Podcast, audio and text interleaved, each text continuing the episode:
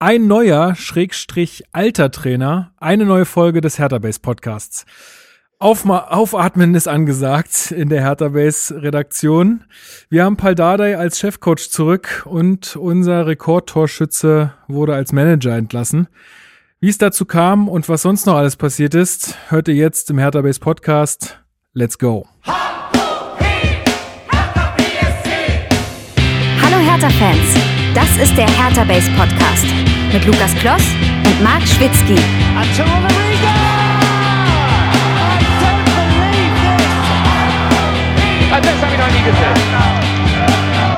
Nee, aber dieses jetzt nicht. Also okay, ja, okay, bei mir, ich wurde von einer Zecke gebissen ähm, in Leverkusen. Ich kam, also es fing an, ich kam nach Leverkusen. Da gab es drei Leute, die hießen Andreas, Andreas Fischer, Andreas Toben und Andreas Neuendorf, das bin ich. Und kam dahin, achtzehn Jahre alt.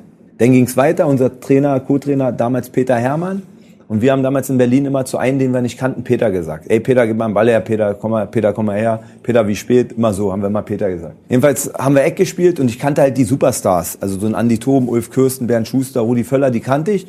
Aber die, die nix gegen euch jetzt, aber so Markus Happe oder damals Christian Wörns oder diese alle Jens Melzig, zur damaligen Zeit kannte ich die noch nicht so richtig. Wussten die, wer das ist. Johann Lupescu, auch wenn es national ist, aber ich hab das nicht so verfolgt. Und jedenfalls habe ich dann mal, Peter, gib mal einen Ball, Peter, Peter. Und irgendwann hat Peter Hermann, der mit Eck gespielt hat, hat gesagt, sag mal, sind wir beide zusammen zur Schule gegangen? Dann habe ich gesagt, nee, du bist doch viel älter. Und alle haben wieder so gelacht, so, weißt du. Und ich dachte, hey, was will er denn jetzt von mir? Und ich wusste nicht, dass er Peter Hermann hieß. So. Und, und dann weiter, ey, Peter, gib mal einen Ball. Und er so, jetzt reicht. Dann ist er mit mir rausgegangen, so hat er gesagt, komm mal mit. Da habe ich gesagt, was ist denn? Dann meint er so, sag mal, du kannst mich nicht immer Peter nennen. Du bist hier achtzehn Jahre, bist gerade frisch gekommen. Die anderen sagen Trainer und so. Und du sagst immer Peter. Und da habe ich erst geschnallt, er heißt Peter. Dann habe ich gesagt, du, ich meine nicht dich, sondern ich meine mal der, der den Ball hat. Die heißen alle für mich Peter, weil ich die Namen nicht alle kenne. Und dann hat er so gelacht, wir sind zurückgegangen. Dann hat er zu den Jungs im Kreis gesagt, weil sie ihn ausgelacht haben, hat er ich muss euch auslachen. Der weiß nicht mal, wie wie er heißt hier. Und so hatte ich dann schon so einen kleinen Ruf weg da als achtzehnjähriger nach einem Training. Dritte Trainingseinheit hat mich eine Zecke gebissen in der Kniekehle. Daraufhin habe ich eine Blutvergiftung bekommen nach ein paar Tagen, weil ich da rumgekratzt habe. Bin zu unserem Dieter Czolek gegangen, der Physio. Hab ihn das gezeigt, hatte damals eine kurze Hose und da ging der Strich, schon blauer Strich, hoch bis zur Leiste. Der hat den Bus angehalten, hat gesagt, so, direkt ins Krankenhaus, Intensivstation, lag ich da drei Tage, äh, Intensivstation, bis die Blutvergiftung zurückging. Und äh, dann kam ich wieder und dann sollte ich Tabletten abholen. Und da lag Ulf Kirsten auf der Massagebank und hat gesagt, ah, da kommt ja die Zecke. Und dann, ab dem Moment haben mich alle Zecke genannt. Da habe ich vier Weizenkorn. Weizenkorn heißt das? Ja, ich habe vier Stück, ja. Ich will mehrere haben. Welche Möglichkeit hast du? Schmeißt du zu den Boden, pflegst du, dann kommt vier raus, dann hast du ungefähr achtzig Stück. Nächstes Jahr schmeißt du das wieder raus, hast du irgendwann hast dein L K W voll. Ha? Oder hast du vier und dann sagst du, ich kaufe jetzt ein paar L K W. Herzlich willkommen zum Hertha-Base-Podcast. Wir kaufen uns jetzt die L K Ws voller Spieler. Äh, und ähm, zunächst möchte ich aber ähm, ja den Mann begrüßen, der, der beim Rauswurf damals von Dárdai schon gewusst hat, dass es nicht das letzte Mal gewesen sein wird, dass dieser Mann unsere Profis trainiert. Marc Schwitzki, hello. Ich bin aber sehr ehrlich, ähm, so schnell hätte ich es auch nicht gedacht. Aber hey, man ist ja Du hast Man ist ja doch gerne im Recht und genau. äh, hab ich's doch gesagt. Nein, äh, Grüße. Ähm, das wird eine lustige Folge, glaube ich. Das ist ein bisschen, ein bisschen was passiert. Genau, ist ein bisschen was passiert. Äh, haben einiges zu besprechen. Und es geht ein Moin raus an unseren Freund des Hauses, unseren Bremer Freund des Hauses, Hannes. Ich grüße dich. Moin. Schön, Hi. dass du, dass du es bei einem Moin belässt. Bei bei zwei äh, hätte ich dich jetzt kurz belehrt. Ey, gut, ähm. gut. Äh, ich habe noch nicht mal gegoogelt. Äh, ich äh, habe jetzt einfach so aus dem Kopf heraus und ich wusste, dass man in Bremen Moin sagt und in Hamburg Moin Moin. Also äh, Kurzfassung ist Moin ist richtig, Moin Moin ist Gesabbel. Ah ja, okay. So. Gut. Hannes, unser Hertha-Base äh, House I T Support. Ähm. Genau, stimmt. So unser unser I T-Support ist es, genau. Korrekt. Ähm, bevor wir jetzt aber nochmal richtig in die Folge einsteigen, will ich nochmal ein bisschen auf Feedback eingehen, weil wir das ja immer am Anfang machen, denn uns haben ein paar Mails erreicht und wir haben eine iTunes-Rezension bekommen von äh, Jan den Nemik hat uns äh, fünf Sterne gegeben und äh, hat geschrieben, dass ihm ein, ihn ein Freund auf den Podcast aufmerksam gemacht hat und er nach zwei Folgen jetzt schon hellauf begeistert ist und äh, das freut mich und freut uns auf jeden Fall und ja, wir machen weiter so, versprochen. Äh, und dann ähm, haben uns noch ein paar E-Mails erreicht, die lese ich jetzt äh, ehrlich gesagt aufgrund unserer Thematik heute nicht ganz vor, weil uns sonst einfach die Zeit, glaube ich, äh, fehlt. Zum einen ist, äh, hat sich Paul gemeldet ähm, und äh, hat uns geschrieben, vielen, vielen Dank dafür. Ähm, dann haben wir eine E-Mail bekommen von Tom ähm, und von O J. Ja, O J, wahrscheinlich äh, vielleicht nicht der richtige Name, vielleicht auch doch, wer weiß. Ähm, haben uns äh, auf jeden Fall gelobt, haben auch so ein paar Fragen gestellt, die lasse ich vielleicht nochmal mit einfließen heute, aber wie gesagt, aufgrund äh, der, der vielen Sachen, die passiert sind, seid uns nicht böse, dass wir jetzt da nicht drauf äh, in ganzer Länge eingehen, aber wir ähm, lesen das immer alles und freuen uns immer sehr, posten das äh, auch in die WhatsApp-Gruppe, die interne äh, Podcast-Gruppe, sodass alle auch drauf eingehen können und ähm, ja, das macht Spaß, wenn ihr uns da schreibt. Macht das gerne weiter. So, ähm, ja, wenn sonst jetzt erstmal nichts ist, was noch äh, so ein bisschen ähm, außer der Reihe ist oder Hausmitteilung, dann können wir loslegen, oder? Legen wir los. Legen wir los. Schwaches Programm. Hertha News. So, es ist ja irgendwie alles heute Hertha News, aber ähm, wir müssen mit einer Sache anfangen, die mir auch am Herzen liegt, über die wir mal nochmal reden sollten und äh, wo du dich ja auch nochmal ein bisschen mehr reinbegeben hast, Marc. Und zwar ist das die ähm, Demo, die stattfand am Samstag äh, um fünfzehn Uhr, glaube ich, sollte es losgehen, ne? Ja. Ja, und das war irgendwie eine Demo, die so überschrieben war mit, äh, ja, Preetz muss weg und ähm, wir, da wollten dann Leute demonstrieren gehen und haben das auch getan, Marc. Erzähl uns doch mal ein bisschen mehr darüber vielleicht. Ja, es sollen so zweihundertfünfzig Leute gewesen sein, die dann da waren. Ähm, laut Medieninfos war die Demo aber auch schon wieder nach zwölf Minuten vorbei. Ist dann also nicht so viel Standvermögen da gewesen. Nee, also genau, es sollte... Es sollte der Unmut kundgetan werden bezüglich Preetz und ja auch dann darüber hinaus auch gegen Bauer und Co. Alle, die ein bisschen so wahrscheinlich da für diese Art von Hertha und für diese Art von Arbeit seit vielen Jahren stehen. Ähm, aber worauf du sicherlich hinaus möchtest, weil die Demo war dann, glaube ich, gar nicht so spektakulär. Also ich fand es erstmal krass, dass das äh, doch, also ich hätte nicht damit gerechnet, dass da wirklich zweihundertfünfzig Leute am Ende. Das muss man sagen, ich hätte auch eher so mit siebzig, achtzig oder so gerechnet, zweihundertfünfzig ist dann schon eine stolze Zahl, aber stolz ist eigentlich fast schon wieder das falsche Wort, weil ganz ehrlich, in Pandemiezeiten für Fußball eine Demo anzumelden und durchzuführen, finde ich ehrlich gesagt ein bisschen daneben, auch wenn anscheinend durchaus, also Maskenpflicht wurde durchaus eingehalten, so wie ich das mitbekommen habe, Abstand dann eher wiederum nicht. Aber ja, naja, gut, äh, das ist das eine. Das andere ist vielleicht, und äh, das ist halt für mich auch nochmal ein wichtiger Punkt, und das haben manche Medien in den Kontext gesetzt, andere wiederum nicht, von wem diese Demo angemeldet wurde. Ich weiß jetzt nicht, ob ich den Namen jetzt nochmal sagen muss, das ist vielleicht dann auch einfach der Aufmerksamkeit zu viel. Ähm, ich weiß nicht, wie du es halten würdest, Lukas? Nö, ach, das können die Leute zur Not, wenn sie es ja. wenn sie es jetzt nochmal genau. doll interessiert, nachlesen, aber... Also ich will jetzt auch nicht, dass der Mann jetzt irgendwie gefühlt, also es ist ein Mann, ähm, so viel zum äh, dazu, aber nein, äh, ich will jetzt auch nicht, dass die Person da irgendwie wütende Nachrichten oder so bekommt, das hilft dann nämlich auch nicht. Also, die Person, die die äh, Demo angemeldet hat, hat, äh, da habe ich mich mal ein bisschen schlau gemacht und äh, ja, Facebook ist ein wunderbarer Ort, um Recherche zu betreiben, wenn die Personen ihr Profil so öffentlich halten, da vielleicht auch mal der Hinweis, Leute, wenn ihr das nicht wollt, ne? Es ist normal, es sind normal Netzwerke, man kann da nachgucken, wenn die Privateinstellungen nicht so getätigt sind und habe ich mal so ein bisschen umgeschaut, weil ich mir eben so dachte, welche Person meldet denn in einer Pandemie eine Demo an? Zumal ich schon mal irgendwie diesen Satz vernommen hatte, dass wohl in dieser Anmeldung so was stand wie Maskenpflicht, äh, Bindestrich, leider. Da dachte ich mir so, das ist ein bisschen komisch. So, und diese Person ist äh, dadurch dann aufgefallen, dass auf dem Profil schon so ein paar Sachen geteilt wurden, die so ein bisschen schwierig waren. Da ging es dann so in Richtung komische Medienkritik und äh, komische äh, Gedanken zur Regierung. Noch schlimmer wurde es dann aber eben, wenn man auf die Gefällt-mir-Angaben geschaut hat, weil da wurde es dann wirklich schlimm. Da reden wir von AfD, Da reden wir von einem ehemaligen N P D-Politiker, wir reden von Querdenken, wir reden von Seiten, die heißen, wir wollen keinen Islam in Deutschland und Österreich.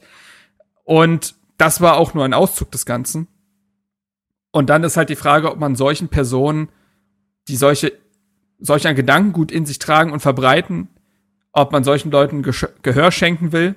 Jetzt, es gab viele, die gesagt haben, ja, aber das hat ja nichts mit der Demo zu tun. Doch, hat's irgendwie schon.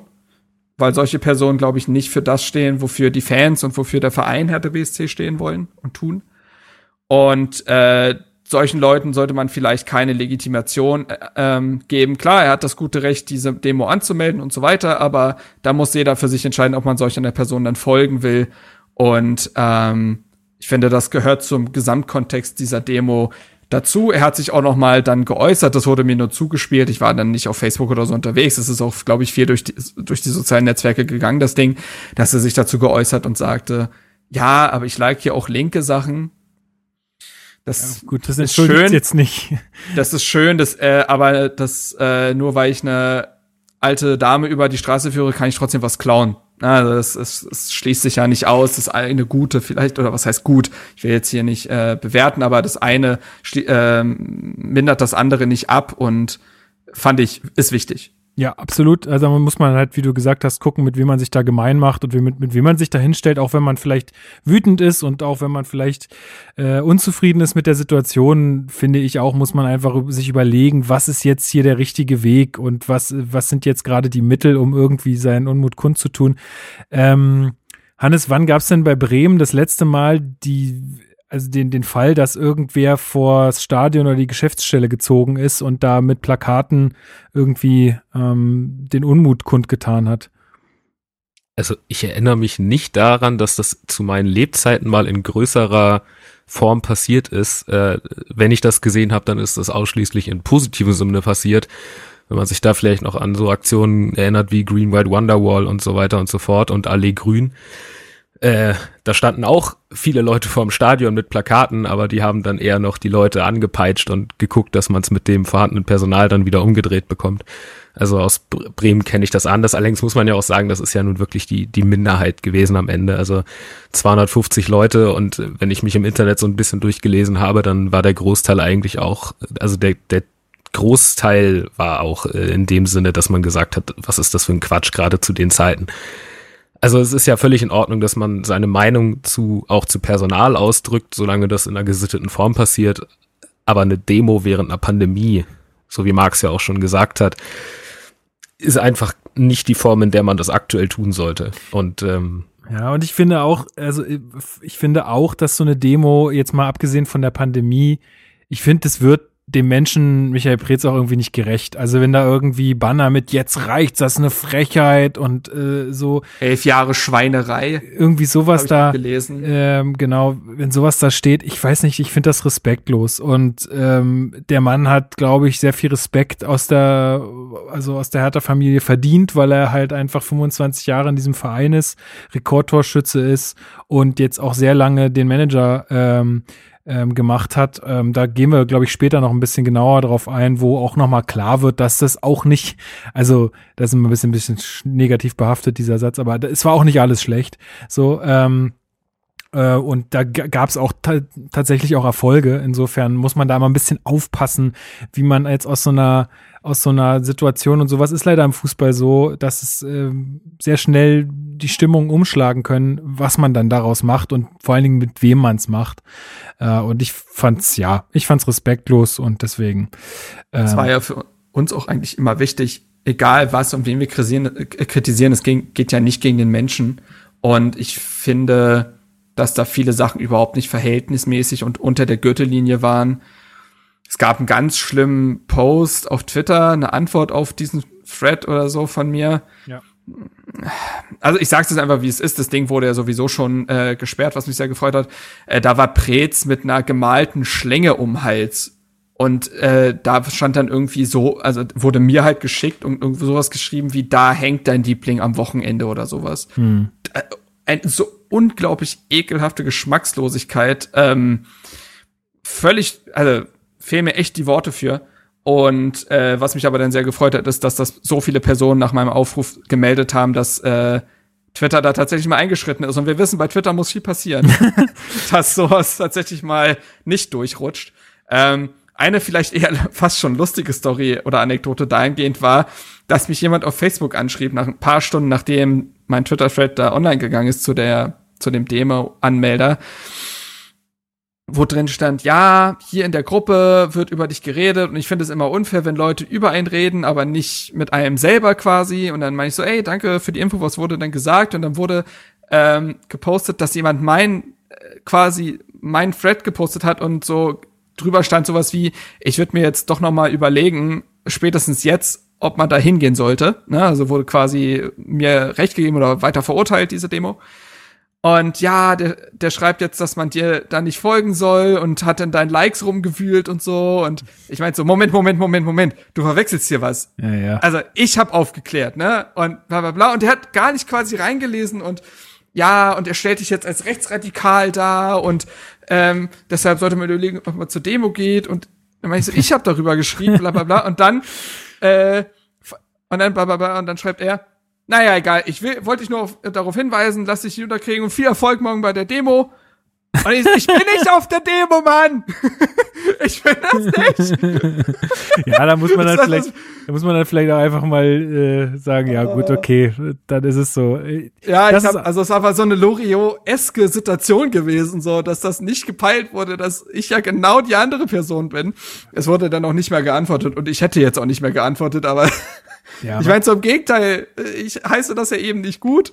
Ach, das, aber das war einigermaßen lustig, muss ich sagen, weil das, das zeigt mal wieder, dass bei vielen Leuten, glaube ich, so Thema Medienkompetenz. Ja, das wollte ich jetzt gerade sagen, ne? Das finde ich, ich finde ja mittlerweile diese Einstellung bei Twitter auch ganz gut, dass wenn du einen Artikel teilen willst, den du noch nicht gelesen hast, also wo sie gesehen haben, okay, du hast noch nicht drauf geklickt, sodass du den einmal geöffnet mhm, hast, m-m. dass sie dann erstmal fragen, ja, willst du den Artikel nicht mal lesen, bevor du den teilst? Also, was ist, äh, ne, man, bei manchmal äh, hat man die ja dann schon in seinem Feed sonst woanders gehabt und dann will man den nochmal reposten oder so.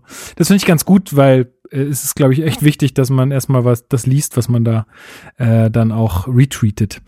Was ich ein bisschen hoffe, ist, dass bei den Demo-TeilnehmerInnen nicht die Kausalkette aufgemacht wird. Ah, wir haben am Samstag demonstriert und am Sonntag musste Michael Preetz gehen. Na, davon kannst du aber mal ausgehen, dass Nichts das so ist. Nichts zu danken, Leute.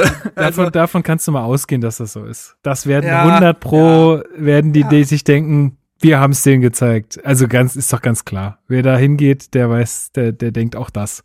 Aber ist ja auch ich egal. Ich glaube, es hat dem Diskurs nicht gut getan. Nee. Aber damit so soll es auch gut sein. Genau. Ähm, andere Sache. Hast du, äh, Hannes, auch bei der Abstimmung mitgemacht, wer in die Startelf soll von Hertha? Bezüglich Luca Netz, oder?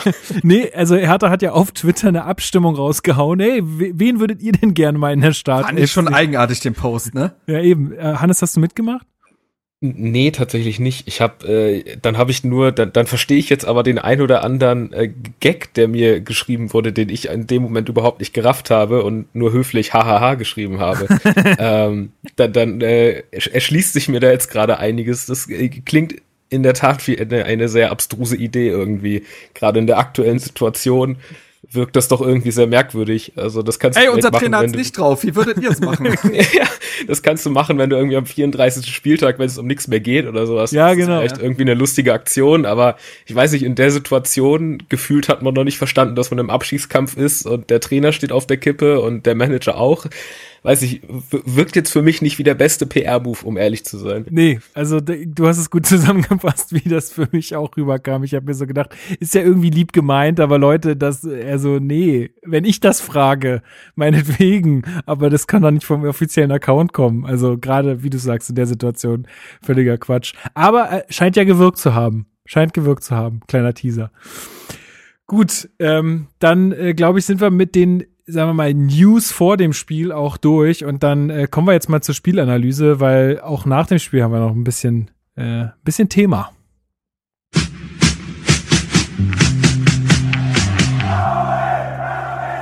Spielanalyse. So, herzlich willkommen zur Spielanalyse. Wir haben gespielt gegen Werder Bremen im Berliner Olympiastadion, der Auftakt zur Rückrunde. Und äh, wir gehen mal erstmal auf Hertha ein, bevor wir auch natürlich jetzt mit dem Bremer Experten hier auch ein bisschen mal wieder auf den Gegner eingehen können. Das ist ja immer kommt manchmal ein bisschen zu kurz, finde ich.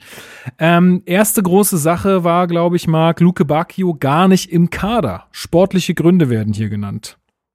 Ja, also ich fand es ein bisschen lustig, dass ähm, der Sky, also Bruno Labbadia war vor dem Spiel noch im Interview bei Sky und wurde dann dahingehend gefragt, ob das denn ein Denkzettel gewesen sei. Und er meinte, nein, nein, nein, nein. Genau. Und drückte das dann und äh, redete. Ja, ja. Und eigentlich hatte verklausuliert gesagt, das ist ein Denkzettel ja, gewesen. Genau. Da musste ich ein bisschen schmunzeln. So. Äh, also einerseits irgendwie Spieler schützen wollen, aber andererseits dann aber doch klar sagen, was äh, die Gründe dafür waren, eben genau das. Er hat gegen Köln eine Nichtleistung abgeliefert und gegen Hoffenheim nach seiner Einwechslung ja auch. Und das hat ja Bruno Labbadia eigentlich auch als Argumente angeführt. Ähm, es hatte klar sportliche Gründe und das muss man ja sagen, wir hatten ja in diesem Podcast schon ganz oft darüber geredet, dass wir dann nicht verstehen, warum Dudu Luke Bacchio das x-te Mal in der Startelf stehen darf oder äh, Nankam nicht eingewechselt wird oder ähnliche Dinge. Ähm, da wurde dann mal durchgegriffen. Ich glaube, weil eben aber auch klar war, das Wasser steht jetzt bis zum Hals und jetzt können wir die radikalen Maßnahmen nochmal treffen. Und ja, äh, Luka Bacchio gar nicht im Kader, dafür ein anderer, der ja auch in der ominösen Umfrage gefordert wurde, äh, in der Startelf, Luca Netz.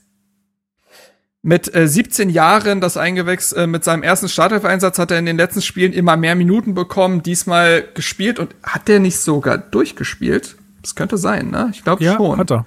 Hat durchgespielt, hat durchgespielt auch verdientermaßen, ja. Wie ich finde, also das war war in Ordnung. Ähm, ansonsten war das eine, ja, etwas konfuse Aufstellung, würde ich fast sagen. Also, man konnte da sehr viel hineininterpretieren. Es hätte ein vier drei drei sein können. Es hätte ein vier vier zwei sein können. Ein vier zwei drei eins. Also, da, da war sehr viel Interpretationsspielraum. Ich glaube nur nicht, dass Mittelstädt so wirklich auf der zentralen acht gespielt hat, wie Sky es vor dem Spiel angeführt hatte auf ihrer Grafik. Das würde ich ausschließen. Alles andere war tatsächlich einigermaßen wild. Und ich glaube, sonst gab es nicht viele Wechsel, nee. Ne? Ich glaube, sonst war es dasselbe, ja. Genau. Der, der Kicker führt's aber tatsächlich genauso auf mit Mittelstädt. Also die haben ihn auch nach dem also, Spiel. Also passt auf, äh, gucken wir jetzt nochmal die Kicker an. Ich gucke nicht. Ich, aber ab, bei mir hat der Kicker, bei mir hat der Kicker ihn auf Außen, also Außen, ne? Was so Außen ist, aber das hat, so hat er ja, ja auch. Wir haben ja, alle das, wir haben ja alle das Spiel gesehen, wir haben ja alle gesehen, dass äh, sich Mittelstädt nicht äh, nicht zentral im Mittelfeld aufgehalten hat. Nee. Ähm, ja, das ist, ich habe ich hab gerade die Heatmap vor mir, das ist, sind ja mal Fakten, äh, in den Zeiten so wichtig. Das ist ein ganz klarer linker Mittelfeldspieler. Also, ja. Ja. Ja, was gab's, was gab's zu Bremen zu sagen? Äh, gab's Besonderheiten? Ich hab, ich, ich bin ehrlich, ich verfolge Bremen nicht so wie du, Hertha. Ähm, war bei euch irgendwie, war jemand nicht dabei, der sonst immer dabei ist? Ähm, erzähl mal ein bisschen was. Na gut, also wir haben halt, das, das, das Verletzten-Thema ist ja relativ groß, ähm, mit, mit Füllkrug, der ist jetzt ja auch wieder, nachdem er jetzt gerade wieder ins Training eingestiegen ist, fällt er jetzt ja wieder einen Monat aus. Ähm, Rashica ist auch noch nicht bei hundert Prozent, das hat man nach seiner Einwechslung auch gesehen, der hat nach den zwanzig Minuten auch schon ganz schön gepumpt. Ähm, ansonsten war das ja quasi dieselbe Aufstellung, nur dass Selke statt Sargent gespielt hat, ähm, wie gegen Gladbach. Und äh, ja, was wen man vielleicht nochmal erwähnen kann, ist halt Romano Schmid, ähm, der sehr viel Schwung ins Spiel gebracht hat, der auch mal ein paar Sachen macht, die bei denen die anderen Spieler inzwischen deutlich zu limitiert sind, und ein Felix Agu vielleicht auch, der einfach mit einem unfassbaren Tempo kommt, was uns auch lange gefehlt hat. Aber ansonsten war das tatsächlich more, more of the same eigentlich, auch was die Grundausrichtung angeht. Ähm, jetzt nichts, nichts Spezielles. Aber gut, wie wir bei Lothar Matthäus gelernt haben, Werder ein Team, das immer spielstark ist. Ich, das, also mittlerweile, dadurch, dass wir ja zusammen streamen, Hannes, und auch dementsprechend ja auch relativ viel über Bremen reden und so weiter, ne, und ich ja generell Bundesliga interessiert bin und die Teams versuche zu verfolgen, Eieiei, die Voranalyse von Matthäus war wirklich grausig, was Bremen angeht. Also sprach eigentlich davon, nö, eigentlich passt alles, also die machen nur die Chancen nicht rein. Ansonsten hinten dicht, vorne spiel, spielstark. Wo ich so dachte, nee, also es hat schon Gründe, warum Bremen da nicht so weit weg von Hertha ist. Ich glaube, vor dem Spieltag ein Platz vor Hertha. Ähm, jetzt ja immer noch, jetzt ja immer noch. Aber ja, naja. Ja, wobei, also ich hatte so ein bisschen das Gefühl, Matthäus hat hat sich als Vorbereitung das Gladbach-Spiel angeguckt, und gegen Gladbach war Werder tatsächlich spielerisch sehr stark und hat die Chancen nur nicht gemacht. Ähm, das hat dann, wenn man nur das Gladbach-Spiel vorher betrachtet hat, hat das tatsächlich schon gepasst. Also gegen Gladbach war das eine völlig andere Spielweise, die wir da an den Tag gelegt haben. Warum auch immer das jetzt gegen, gegen Hertha dann wieder anders mutiert ist, wobei man auch da sagen muss, ne, bis zum zwei zu null, dann machst du natürlich jetzt auch nicht mehr so viel nach vorne, dann verlässt du dich halt auf deine, deine Defensive und die ist dieses Jahr tatsächlich relativ stabil. Aber ja, klar, also Werder ist immer spielerisch gut und alles ist toll und alles, äh, wir sind alle froh drüber, das ist natürlich nicht der Fall. Also sonst würden wir nicht da stehen, wo wir jetzt stehen. Ja, und so, also so hatte man ja auch wieder die Hoffnung als Hertha-Fan, ähm, dass man auch gegen Bremen wieder was holen könnte, äh, wie schon in der Hinrunde, so zu Beginn der Saison. Ähm, aber diese Träume werden eigentlich schon in der neunten Minute zunichte gemacht, denn der angesprochene Maximilian Mittelstädt foult äh, auch wieder relativ dumm im Strafraum. Ich weiß gar das nicht, ist so plump ich weiß gar nicht, wen er gefoult hat.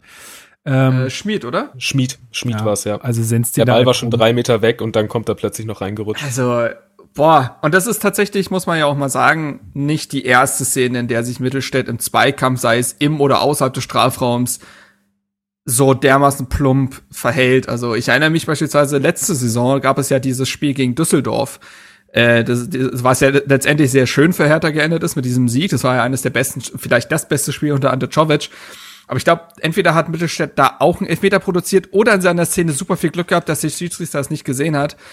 Also man muss einfach sagen, das Mittelstädt-Zweikampfverhalten leider, besonders wenn er nicht in Form ist, und das ist die gesamte Mannschaft ja aktuell nicht so wirklich, boah, das ist schon, das tut dem Team leider immer wieder weh. Ja, auf jeden Fall. Also ähm, ich habe auch eigentlich schon, also ich meine, man ist ja auch dann so ein bisschen, nennt man das fatalistisch, wenn man dann einfach sagt, okay, jetzt ist halt schon gegessen. Jetzt, also wir hatten ja letzte Folge erst drüber gesprochen, ähm, am Ende wird entscheidend sein, können wir in Führung gehen oder geraten wir in Rückstand, und dass du dann so schnell wieder in Rückstand gerätst, das war natürlich auch irgendwie der Worst Case, und danach habe ich eigentlich schon abgeschenkt, mehr oder weniger. Ähm, Selke tritt dann zum Elfmeter an und ey, so einen Bomben-Elfmeter habe ich lange nicht gesehen. Also ich meine, ich gucke auch viel Hertha, insofern sehe ich da halt meistens auch nicht so viele geil geschossene Elfmeter, aber das war mal, also das war mutig auf jeden Fall. Wie hast du das gesehen, Hannes? Warst du überrascht? Ja, ich habe mir Ich, ich habe mir tatsächlich ein bisschen Sorgen gemacht, als sich Selke direkt den Ball genommen hat. Ich bin da jetzt ganz offen und ehrlich. Ähm, insgesamt muss ich schon sagen, Selke hat ein sehr gutes Spiel gemacht bis zu seiner Aus, bis zu seiner Auswechslung. Der Elfmeter war natürlich besser, kannst du dir nicht schießen. Also da kommt kein Torwart der Welt ran. Aus und, der sich dabei ähm, nichts gerissen hat, ne? Ja, ich, das ist schon ich, wieder ich eine, das ist schon wieder eine Körperhaltung gewesen. Das kann nur, es kann wirklich nur Selke. Ich, ich, ich kann das Bild ja nachher nochmal, wenn der Podcast draußen ist, auf Twitter äh, auf Twitter teilen. Da gibt's ein sehr schönes Standbild von seinem von seiner Elfmeter-Ausführung. Da ist äh, gefühlt sind alle Extremitäten da, wo sie nicht hingehören. Und, sehr dehnbar, äh, ja. Sehr flexibel der Mann. Ja, ja, so so so steif wie er beim Laufen wirkt, so flexibel ist er beim Elfmeterschießen. Ähm, nee, aber der natürlich, Wahnsinn. Der war also perfekt geschossen. Wie, da kannst du ja nichts machen. Also nee, da nee, kannst du die Ecke ahnen, dann kommst du auch nicht ran. Ein, man könnte sagen, Hannes, es war ein fünfzehn-Millionen-Elfmeter. Ja, schön, um hier mal so ein jetzt, bisschen zu sticheln. Wir haben du, ja das nichts. Krieg ich, das ja kriege ich inzwischen, kriegen. das kriege ich inzwischen zweimal wöchentlich regelmäßig um die Ohren gehauen. Also vier Stunden lang dauerhaft quasi. Ähm, Folgt mir auf nein, Twitch, aber, junger Herr. ähm, aber sag doch noch mal ah, ganz ja. kurz, was Sie hier, vielleicht wissen nicht alle, worauf wir hier ja. anspielen, Hannes. Sag mal nee, noch mal kurz, wie die Situation ist. Naja, Marc und ich streamen ja auf auf Twitch und ähm, es ist da durchaus inzwischen ein geflügelter Running Gag, dass äh, spätestens nach zwanzig Minuten der Name Selke fällt ähm, und mir nochmal kurz um die Ohren gehauen wird, wie viel Werder am Ende bei einem Klassenerhalt für Selke bezahlen dürfte. Ähm, insgesamt munkeln ja einige sogar mit Leihgebühren und allem drumherum bei knapp, äh, um, um, sollen es ja knapp zwanzig Millionen alles in allem sein, also mit Gehalt und allem könnte er uns dann kosten, was natürlich ziemlich absurd ist für einen Stürmer, der jetzt äh, gefühlt seit dem Hinspiel das erste Mal wieder getroffen hat. Was heißt gefühlt? Doch, zwischendurch hat er noch einmal getroffen, aber ähm, das ist natürlich absurd, was der uns kostet und was er dafür für Leistung bringt. Ähm, ich war am Anfang noch, hatte ich ihm noch seinen, da hat er noch so seine seine Zeit, in seine seine erste Bremen-Zeit hat noch ein bisschen nachge, nachgehallt, deswegen war ich da noch ein bisschen weniger skeptisch als so manch anderer, aber das ist dann auch relativ schnell verflogen. Ja, genau, und äh, in der Folge des, ähm, des eins, null zu eins aus unserer Sicht, ähm, Ich weiß nicht, wie du es gesehen hast, Marc, aber Hertha hat schon, also klar, natürlich, Bremen zieht sich dann natürlich auch mehr zurück, äh, haben jetzt eine super Ausgangssituation gehabt in der in dem Moment, aber Hertha macht dann schon das Spiel, also die sind schon auch aufs Tor gegangen, also das hat man schon gesehen, die haben sich schon auch Möglichkeiten irgendwie erarbeitet oder sind halt auch immer mal wieder irgendwie an den Strafraum angekommen, das war jetzt nicht wahnsinnig zwingend, aber also so offensiv kam dann von Bremen kaum noch was. Bremen hat sich eher so ein bisschen darauf äh, Ähm, ja, sagen wir mal, f- versch- äh, ja, verstärkt darauf konzentriert, ähm, alles rum, rum, rumzurumpeln, was irgendwie so in den Angriff gehen wollte. Ähm, aber ja. Nur noch nur, nur einmal kurz Frage, die... Du hast zwischendurch meinen Namen erwähnt und seitdem ist wieder eine halbe Stunde vergangen. Sorry. Hannes wollte erst mal was sagen, tut mir leid. Ja, ich, ich wollte nur noch mal kurz zum, zum, zum, nur noch eine kurze Frage. Ich will jetzt gar nicht so ein großes Fass aufmachen, aber dieser Jubel von Selke, wie, wie fasst ihr den auf? Also, ist euch der großartig negativ aufgefallen? Ist euch das inzwischen einfach komplett egal? Oder, ähm, äh, sollte Selke jetzt drauf hoffen, dass wir den Klassenerhalt tatsächlich schaffen und er nicht zurück nach Berlin muss? Also, äh, also erstmal muss ich sagen, dass ich in dem Moment wirklich sehr wenig mit Bremen beschäftigt war. Ähm, so, so ehrlich will ich sein. Zweitens ist Selke ein guter Typ, so, das, das gehört noch zu der Geschichte dazu. Und drittens hat er sich nach dem Spiel ja auch erklärt, dass er meinte, das kam relativ spontan aus ihm raus und war einfach viel mehr Ausdruck der Freude, weil es ja für ihn läuft, wie wir wissen, wie es halt läuft und auch für Bremen läuft, wie es läuft. Auch wenn jetzt zuletzt Punkte geholt wurden, die allgemeine Situation ja. Und das war dann viel mehr dahingehend und er hat ja danach nochmal gesagt, dass er sich in Berlin immer wohlgefühlt hat und dass das wirklich überhaupt nicht Richtung oder in Richtung gegen Hertha gegangen ist und das nehme ich ihm auch ab, ist ein guter, ehrlicher Typ, glaube ich, von daher, glaube ich, ist das äh, ist das nicht wirklich äh, in Erinnerung geblieben. Ja, ich glaube, nach so einem Elfmeter, wenn ich den so reingemacht hätte, hätte ich auch gejubelt, egal welche andere Mannschaft da auf dem Platz gestanden hätte. Also ich nehme ihm das nicht übel, ich glaube, der das war eher für, für ihn so ein Befreiungsschlag. Und äh, alles gut. Ich weiß auch, dass er, wenn er zurückkommen sollte, was ich jetzt auch nicht glaube, aber dass er sich auch genauso wieder für Hertha freuen würde. Insofern, ey, ich mache mir da eh keine Illusionen mehr. So, das ist schon, ist jetzt, ist nicht so schlimm. Also bei einem Sandro Wagner vor der Ostkurve bin ich da, da bin ich, da bin ich Hertha, so äh, im wahrsten Sinne des Wortes. Aber ähm, ja, naja. Aber nochmal zurück äh, dann zum weiteren Spielverlauf, Marc. Ich wollte eigentlich von dir wissen, wie du das Spiel danach gesehen hast, ob du auch Hertha so stark in der Vorwärtsbewegung gesehen hast wie ich. Also es ist so ganz ähnlich eigentlich zum Hoffenheim-Spiel. Man kann der Mannschaft nicht vorwerfen, dass sie dann nicht wollte. Sie ist nach auch nach diesem Rückschlag eigentlich mental gut äh, weiter in die Partie gekommen, hat so ein paar Minuten hat's gebraucht, aber ich glaube dann so so ab der fünfzehnten Minute auf jeden Fall hat man gemerkt, dass Hertha dann drücken wollte und dann gibt's ja auch wenige Minuten später ja tatsächlich sogar die Chance, sehr schnell die Antwort zu finden und in dieses Spiel wieder zu kommen und sogar einen psychologischen Vorteil zu haben. Es ist dementsprechend, außer dass man da halt nicht zurücklag, auch da eine sehr ähnliche Situation eigentlich zum Hoffenheim-Spiel. Man hat die Chance, durch den Elfmeter in dieses Spiel zu finden. Ja. Ähm, zu der Elfmetersituation, ja, also gab schon für, also andersrum, ich hätte verstanden, wenn man da jetzt keinen Elfmeter gepfiffen hätte, bin ich ehrlich, weil ich finde, dass Cunha da schon sehr viel draus macht. Andererseits darf man auch nicht so ganz, sich nicht so ganz beschweren, weil es dann auch ein bisschen plump von Bomb war. Da muss er eigentlich also wegbleiben oder sich vor Cunha irgendwie bewegen, aber von hinten da irgendwie rumzustochern und zu halten, das ist dann irgendwie Quatsch. Für mich am Ende ein vertretbarer Elfmeter, aber ja, ja. Sagen wir mal so, es war schick, geschickt gemacht, oder, Hannes, von Cunha? Ja. Du eigentlich, also dieser Elfmeter ist für mich eigentlich ein Paradebeispiel für einen korrekten Einsatz vom vom V A R, weil letztendlich hat der der Schiedsrichter hat die Situation bewertet, das hätte war für mich eine fifty-fifty Entscheidung. Ähm, in dem Moment ist es keine klare Fehlentscheidung, in dem Moment ist der Elfmeter für mich auch berechtigt. Ich will jetzt nicht ausschließen, dass ich eine andere Meinung dazu hätte, wenn dieser Elfmeter reingegangen wäre. Ähm, so ehrlich bin ich, aber äh, ich glaube, rein regeltechnisch ist das ist das eine völlig vertretbare Entscheidung gewesen. Ich kann Jede, also ich verstehe da die Meinung in beide Richtungen, weil es es hat schon für, es, es gab schon für mehr keinen Elfmeter, sagen wir es mal so. Ja, also ich glaube, wenn, wenn ich auf der anderen Seite gewesen wäre, hätte ich auch gesagt, ey, der Assi, der macht da so viel draus und der will das ja auch nur, aber so wie Marc jetzt auch schon gesagt hatte, dann darfst du halt als Verteidiger da auch nicht so irgendwie so plump rumstochern. Es ist, äh, haben wir uns aber auch schon disqualifiziert, nachdem Selke äh, ein paar Minuten vorher schon einmal quer durch den Strafraum gesegelt war, ohne also erkennbare Berührung. Also da können wir mal drüber reden. Davie Selke, aber das hatten wir auch schon damals ganz nüchtern gesagt, wenn Davie Selke mal Gegenspieler von Hertha sein sollte, Äh, dann macht der keinen Spaß. Und äh, das war, also für mich war das eigentlich sogar gelb, bin ich ehrlich. Ich, das war so eine glasklare Schwalbe, wie der schmerzverzerrt da auf den Boden geprallt ist, obwohl nix passiert ist. Also, boah, also ja, mein Gott, Selke ist da nicht der Einzige und Letzte, der das äh, macht, um Gottes Willen. Also er ist da mehr Symptom als Ursache. Aber das war schon, finde ich schon schwierig, also und es gab auch schon Szenen bei Hertha, wo man auch so gedacht hat, naja, Davie, komm, steh auf. Ja, ja. Äh, das, das ist schon ein bisschen dünne, aber gut. Ähm, genau, also ja, Elfmeter, wir, wir haben es alle gesehen, schwach geschossen von Cunha, also ja, so darfst du keinen Elfmeter schießen. Das war wirklich äh, alles, also genau das Gegenteil von dem, was Selke da gemacht hatte davor.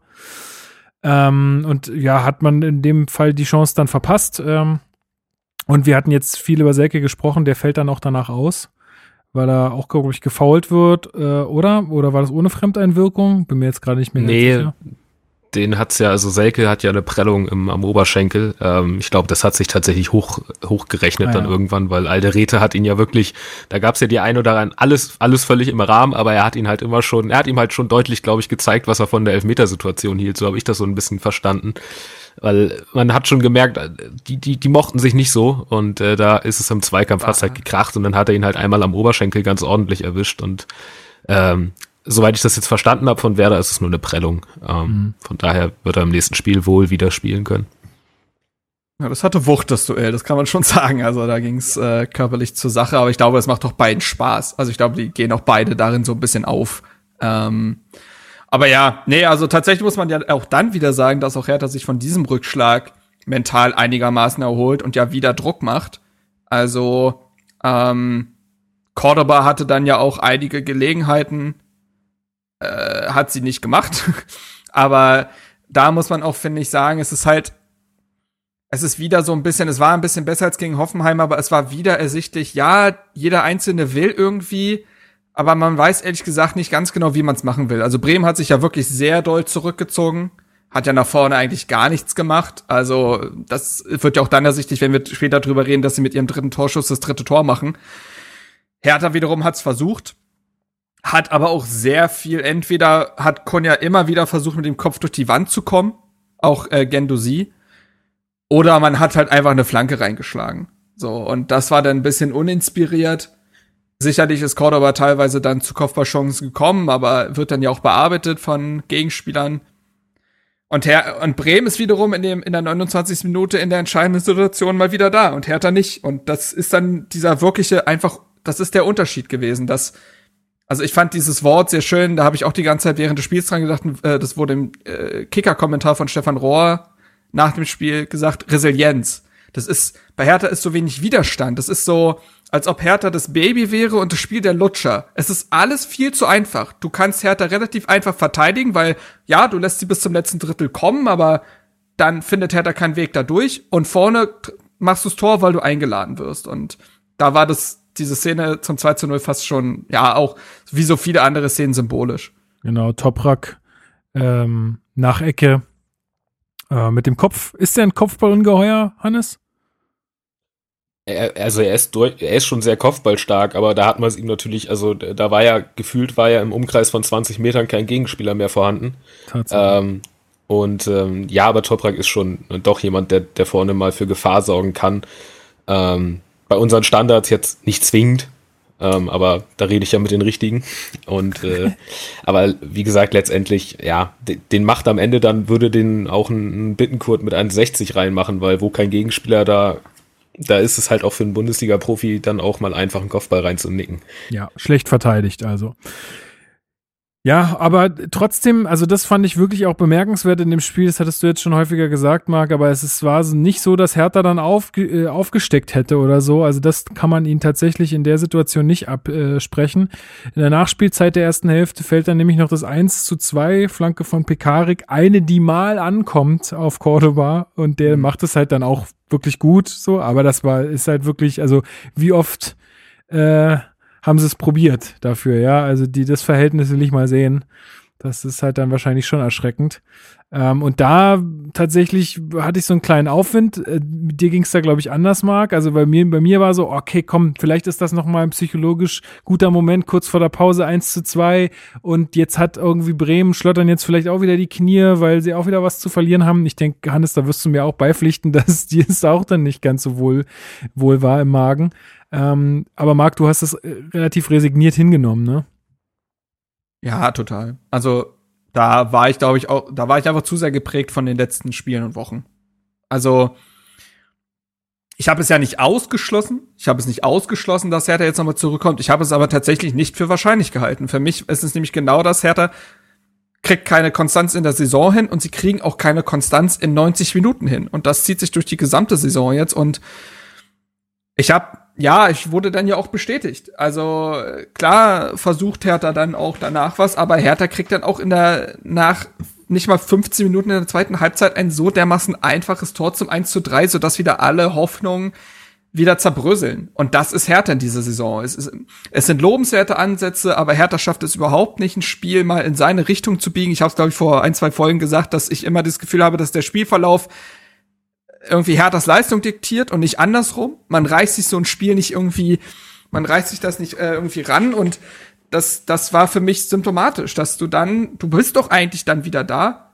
Also man muss aber auch da sagen, dass es wieder sehr viel vereinzelt war und sehr viel Cunha schnappt sich einen Ball und man hofft, dass was funktioniert und das ist wenig systematisches Zusammenspiel da. Und dann, wenn, wenn du eigentlich da sein musst, in so, auch so einer Situation, die du verteidigen musst, der siebenundfünfzigsten bist du es nicht. Und äh, kriegst dann so dermaßen einfach, wie gesagt, mit dem dritten Schuss von Bremen, das dritte Gegentor, dass man sagt, ja, nee, dann dann stimmt das nicht. Und dann ist man irgendwie, dann ist man nicht reif für eine Bundesliga-Partie, weil solche Dinge ja immer passieren können. Und man redet, wie gesagt, auch, man redet nicht von Bayern, wo man sagt, ja, ey, die eine Chance kommt und die machen sie rein, sondern man redet, verzeih mir, Hannes, man redet eben von Bremen. Eine Mannschaft, die an dem Tag schlagbar war, würde ich sagen. Aber ich glaube, Bremen wusste auch genau das. Also ich hab's auch danach von Kofeld so ein bisschen, irgendwie habe ich das Gefühl gehabt, also ich kann ich kann jetzt keine O-Töne mehr liefern, aber das hatte so ein Gefühl von, wir wussten schon, dass wir hier gegen eine Mannschaft spielen, die wir eigentlich nur wegverteidigen müssen und die uns Dinge anbieten wird. Und deswegen können wir auch relativ defensiv und müssen nicht so spielstark wie gegen Gladbach in die Partie gehen. Punkt. Ja, so ist es wahrscheinlich. Ähm, Hannes... das, das eins zu drei dann aus unserer Sicht. Ähm, Bittencourt nach Vorlage von Eggestein unter freundlicher ähm, Mithilfe von Guendouzi, w- würde ich meinen, der da seinen Mann total aus den Augen verliert. Ähm, also war dann für dich, war es dann für dich klar? Also äh, klar ist es für mich, wenn der Abpfiff da ist, da bin ich inzwischen zu sehr geschädigt von sich zu früh freuen und dann irgendwie noch das Gegentor kassieren. Ich habe zuerst noch gedacht, boah, was ein Wahnsinnspass von Eggestein und dann habe ich gesehen, was die Innenverteidigung da gemacht hat. Ähm, das, das war halt schon, ja, also das, das war tatsächlich so ein bisschen symptomatisch für alles, was irgendwie so schief läuft, ne? Und dann steht ein Bittencourt halt völlig frei und er nimmt den natürlich auch wunderbar an und macht ihn aus der Drehung dann rein, aber er hat ja auch genug Zeit dafür. Ja, zu den Szenen, ähm, die, die zeigen, was gerade schief läuft, da kommen wir noch. Aber ja, gebe geb ich direkt, ja, aber kommen ja, noch ein paar. Ja, ja, ich, ich weiß, aber das ist für mich, das ist halt nochmal so eine, so eine relativ deutliche, deutliche Szene, dass es dann halt, ich, ich weiß gar nicht, wer, war es, war es tatsächlich Guendouzi, der ja. da rausgerückt ist? Ja, ja, ich ähm, dachte auch safe, der steht im Abseits. Ich dachte, ich habe das Tor fallen sehen und dachte, ja gut, ist eh Abseits. Ja, ich so. dachte ich tatsächlich im ersten Moment ja, auch, weil so, ich habe gedacht, so frei kann er doch jetzt nicht, nicht wirklich da, da sein, das funktioniert ja gar nicht. Ich finde nur, ich habe mir jetzt gerade nochmal ein paar Statistiken aufgemacht. Das, das ist ja, man, man erkennt das ja eigentlich schon. Allein die Tatsache, dass Werder zweihundertachtzig gespielte Pässe hat. Ähm, Crazy. Und Hertha fünfhundertsiebenundzwanzig. Und Werder halt trotzdem mehr Fehlpässe hat. Ähm, das, das, also die haben knapp die Hälfte der Pässe gespielt von Hertha und haben halt trotzdem mehr, mehr Fehlpässe drin gehabt. Ähm, das zeigt ja auch, da, da hat im Grunde Not gegen Elend gespielt, nur Elend war vom Tor effektiver. Ähm, ja, ich glaube, und das, Elend das, wusste, und Elend wusste, wie Not spielen wird. Also, wie gesagt, das ist so eine Ernsthaftigkeit, die Bremen in der Partie hatte. Die wussten, das ist jetzt nicht geil. Und die wussten, sie haben es gegen Gladbach schon besser zeigen können, aber genau so musstest du gegen Hertha spielen. So, hinten dicht machen und vorne, du wirst die Chance bekommen. So, das ist, das zieht sich durch jedes Spiel. Also, außer jetzt gegen Köln, aber Köln war so schwach, die haben sich wirklich gar nichts erarbeitet, aber ja, Expected Goals Wert, ne? Das ist verrückt. Bremen macht aus eins Komma neununddreißig vier Tore. Und Hertha macht aus äh, glatt zwei ein Tor. So. Crazy. Also, das ist, ähm, aber das ist genau das, das bei Hertha ist, das ist ja das Ding, wenn du das Spiel ohne Kontext siehst. Das ist das erste Hertha-Spiel, was du in der Saison siehst. Denkst du dir, ist ja irgendwie so ein Freak-Spiel. Das ergibt ja gar keinen Sinn. Ja, können sie vielleicht, müssen sie Mund abputzen, sagen, das war ja gar nicht so verkehrt, nächstes Spiel wird schon mehr Glück da sein. Wenn du das Spiel aber mit Kontext der gesamten Saison siehst, finde ich, bettet sich das so perfekt ein. So dieses, dieses hinten, diese Leichtsinnsfehler, vorne keine Durchschlagskraft, keine Balance, ähm, einfachste, einfachste Dinge, die in der Bundesliga klappen müssen, wie eine Abseitsfalle, die auch schon gegen Hoffenheim nicht geklappt hat, funktionieren nicht. Und das passt für mich dann sehr gut ins Bild, weil Hertha an einem Punkt ist, wo lobenswerte Ansätze einfach wirklich nicht mehr genug sind. Das kannst du in den ersten Spielen verkaufen, aber nicht am achtzehnten Spieltag. Nee. Ähm, kommen wir mal zu der Situation, die für mich auch so ein bisschen symptomatisch ist für das, was gerade in dieser Mannschaft oder in diesem Verein los ist. Ähm, es gibt einen Gegenstoß, Ballgewinn und dann einen relativ schnellen Gegenstoß von Hertha. Der Ball kommt zu Cunha auf der linken Außenbahn, der dann mit dem Ball nach vorne wetzt, hat eigentlich, ich glaube, es war dann am Ende zwei gegen zwei, zusammen mit Piontek. Er muss eigentlich den Ball nur nach drüben legen und der Ball wäre zu, sag ich mal, neunundneunzig Prozent im Tor gewesen. Äh, da lege ich mich fest. Ähm, er macht's aber allerdings alleine und will das Tor alleine schießen. Was, das wäre das zwei zu drei gewesen. Inwiefern das jetzt geholfen hätte, was weiß ich, keine Ahnung. Aber es hätte geholfen in irgendeiner Art und Weise. Ähm, aber ja, ich finde, das ist halt auch sowas, ey, da, da kann's halt einfach im Team nicht stimmen, wenn dann jemand so eigensinnig agiert und dem so viel besser postierten äh, Mitspieler den Ball nicht gibt und den muss er gesehen haben, da kann man nicht mehr vom Tunnel sprechen und äh, der ist halt ein Stürmer, der will es halt selbst machen. Nee, das, das gilt alles nicht in der Situation. Also da hätte er rüberlegen müssen. Ähm, eine andere Sache vielleicht auch, also mal beim, um mal beim Thema, Thema Cunha zu bleiben. Äh, Cunha hat sich wohl äh, vor dem Spiel unter der Woche zwei neue Tattoos stechen lassen. Ne, gerade sind ja auch Tattoo-Studios nicht unbedingt offen. Also jetzt könnte man natürlich sagen, ja, vielleicht hat er ja einen Kumpel, der ihm das gemacht hat. Nee, glaube ich nicht dran. Also beziehungsweise, und selbst wenn er irgendwie über irgendwen jemanden kennt, dann ist es gerade trotzdem nicht das, was es gerade braucht. Zumal man dann halt mit, also das sah auch noch sehr, sehr frisch gestochen aus. Das sind einfach gerade nicht die richtigen Zeiten, um solche Aktionen zu machen. Gerade ist scheiß Abstiegskampf und nicht, ich lasse mir jetzt neue meine Oberschenkel vollhacken. Also das kannst du in der kannst du in der Saisonpause dann machen, wenn du den Abstieg verhindert hast, aber nicht jetzt unter der, also das zeigt so ein bisschen einfach auch die, ja, das Mindset, wie man an so eine Situation rangeht. Und das finde ich ist einfach nicht in Ordnung. Das gehört eigentlich fast bestraft. Also vom Verein. Man will sich ja nicht auf einzelne Spieler einschießen, aber es passt halt ins Bild, dass es keine, dass es nicht die, dass es eine fehlende Ernsthaftigkeit ist. In so einer Situation schieße ich einen Elfmeter anders. Ich leg den Ball zu Piontek und ich lasse mir keine Tattoos stechen. Also, das ist. Ja, also ich will, immer, ich will ihn auch gar nicht rauspicken, aber, ja, ja. Nee, es ist nicht, es ist gemein, aber es steht, steht vielleicht ein bisschen stellvertretend dafür, dass die Mannschaft vielleicht auch die Situation noch nicht ganz verstanden hat. Also, ähm, wie gesagt, es ist weiterhin kein Miteinander und diese Szene da, die in der siebenundsechzigsten Minute steht eigentlich sinnbildlich dafür. Die Qualität, das Tor zu machen, wäre ja da. Aber man müsste es ja gemeinsam machen. Das macht man nicht. Und das ist kein Team. Und das ist das, was man leider, und wir haben jetzt schon viel über die Gründe geredet und wir werden auch über die Gründe le- reden, aber das ist, glaube ich, das größte Defizit in der, da- in der Labbadia-Saison gewesen, dass er es nicht geschafft hat, eine Einheit zu formen, ein Team zu bilden. Das ist nicht passiert de facto. Ja. Ähm, Hannes, so verliert man dann so ein Spiel, weil das ist einfach der entscheidende Faktor. Tatsache, es gab, äh, unser treuer Hörer Ed Hertalux hat uns ge- eine These auf Twitter nämlich noch zukommen lassen, die wollte ich hier mal in den Raum stellen, beziehungsweise mal Hannes darauf ansprechen. Glaubst du, Hannes, dass Hertha ohne Cunha, also jetzt mal wirklich, wenn er einfach nicht da wäre in dieser Mannschaft, ähm, dann vielleicht einen Ticken besser ist, weil man sich dann nicht auf so einen Einzelkönner verlässt, wo man sich so denkt, naja, der wird es schon irgendwie mit einer tollen Einzelaktion hinbiegen? Ist natürlich eine schwierige, schwierige Frage. Das, das Problem ist, ich habe jetzt ja, ich, ich gucke jetzt ja tatsächlich die Hertha-Spiele, wenn es geht, auch mal im Einzelspiel. Und ich sehe ja auch durchaus, dass Cunha einer sein kann, der fürs Team läuft und hinten auch mal einen weggrätscht. Und äh, wenn er will, das ist halt das Problem, dann kann er das auch. Aber dieses, wenn er will, ist halt das Ding, nicht wenn er muss. Und ich habe so ein bisschen das Gefühl, nur das, also das Ding ist, wen willst du da hinstellen dann dafür? Wer, wer wäre denn aus eurer Sicht die Alternative, den man dann da hinstellt, ohne dass man komplett das spielerische Element verliert? Ja, ich denke, dazu werden wir noch ein bisschen kommen heute. ähm, äh, ja, nee, klar, ist jetzt natürlich äh, ein bisschen spekulativ, aber es, ich glaube, also ich diese, weiß genau, was du meinst. Diese These geht ja so ein bisschen in die Richtung, dass dass man dann vielleicht auch mehr als Einheit auftritt, wenn man sich nicht auf diese Einzelkönner so sehr verlassen will, muss in den Situationen. Das Ding ist, Werder hat eine Zeit hat irgendwann Kruse rausgenommen, weil er gewechselt ist, da ist es komplett in die Hose gegangen. Äh, und Werder hat jetzt im Sommer Klaassen verloren und auch das merkst du massiv. Ähm, und das waren halt beides Einzelspieler, die nochmal rausgestochen sind aus der Mannschaft. Klaassen weniger als Kruse. Kruse war ja schon so das, das, das Element in der Mannschaft zu der Zeit.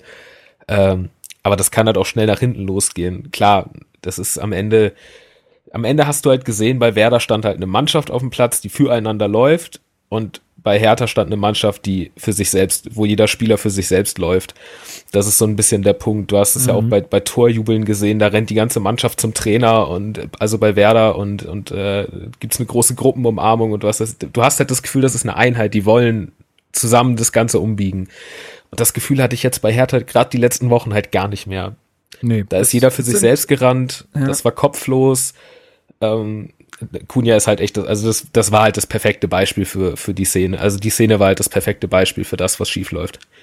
Und mal was Versöhnliches vielleicht zu Cunha zu sagen, er hat es ja schon mal gezeigt, wie er eine Mannschaft positiv mitnehmen kann. Man erinnere sich an die ersten Spiele äh, von ihm in Berlin, wo Hertha ja auch ganz tief im Abstiegskampf stand, wo Alexander Nouri da war, kein Offensivsystem, nichts. Und er dann diese Mannschaft in einzelnen Spielen alleine wiederbelebt hat. In seinem ersten Spiel gegen Paderborn, in dem Spiel gegen Düsseldorf, diesem drei zu drei, da hat er eine Mannschaft positiv mitgenommen. Da muss er wieder hinkommen, dass er sich darauf fokussiert. Er kann aufgrund seiner Art, obwohl er vielleicht gar nicht der typische Führungsspieler ist, kann er aufgrund seiner Art eben das eben irgendwie doch sein. Jemand, der mitreißt. Aber das braucht irgendwie den richtigen mentalen Zustand und da ist er zuletzt nicht mehr hingekommen und das ging ja so weit ja auch, dass Labbadia ihn damals ja öffentlich angezählt hat. Und er ist, das muss man ja so sagen, Labbadia ist nicht wirklich zu Cunha durchgedrungen, offensichtlich. Und wir werden ja über einen gewissen Ungarn noch sprechen in dieser Folge. Vielleicht schafft er das auch mit dem Zecke Neuendorf zusammen, da eine andere Ansprache zu finden. Manchmal ist es ja das. Manchmal sind, müssen Dinge nicht unbedingt besser sein, aber anders. Das reicht ja schon. Und tatsächlich, ja, fände ich eben auch, dass es ähm, Ne, also der Kicker schreibt ja von einer nie dagewesenen Divendichte bei Hertha. Und das sind tatsächlich diese oft zitierten Ich-A Gs irgendwie auf dem Feld. Und das sieht man ja auch daran, kurz vor dieser Szene werden ja mit Redan und Piontek für Toussaint und Pekarek zwei Spieler eingewechselt, wo ich danach offiziell nicht mehr wusste, was Hertha da auf dem Feld eigentlich spielen will. War das ein zwei zwei vier oder was ist das gewesen? Also das war ja wirklich nur, okay, wir liegen hinten, wir werfen jetzt alles Offensive rein, was es gibt in diesem Kader. Und wenn das jetzt sieben Mittelstürmer so gefühlt sind, ist egal. Aber das zeigt ja auch nochmal, dass da kein System da gewesen ist, da war, auf dem sich irgendwie ausgeruht werden, beziehungsweise ausgeruht, auf dem vertraut werden konnte. Dass wir sagen, okay, wir spielen jetzt einfach unseren Fußball weiter. Wir bringen jetzt vielleicht einen Offensiven mehr oder so. Aber das war ja wirklich nur noch, wir haben Offensive, also bringen wir sie vorne rein. Und dann können wir uns am Ende nichts vorwerfen lassen. Das, das zeigt, wie hilflos und unsystematisch das war und wie man einfach nur gehofft hat, dass irgendjemand da einen Geistesblitz auf dem Feld hat und zeigt diese ganze Misere eigentlich sehr gut auf. Ja, Gehe ich, gehe ich komplett mit. Ähm, wir müssen der Vollständigkeit halber noch sagen, siebenundsiebzigste Minute gibt's dann noch das eins zu vier von Sargent nach einem Weitschuss, der dann auch natürlich an diesem Tag passt. Klar, wie sollte es anders sein? Ähm, ja, und das, würdest du sagen, ist ein bisschen zu hoch oder wichtig, dass es so hoch war? Dann letztendlich auch ein bisschen aus Hertha Sicht.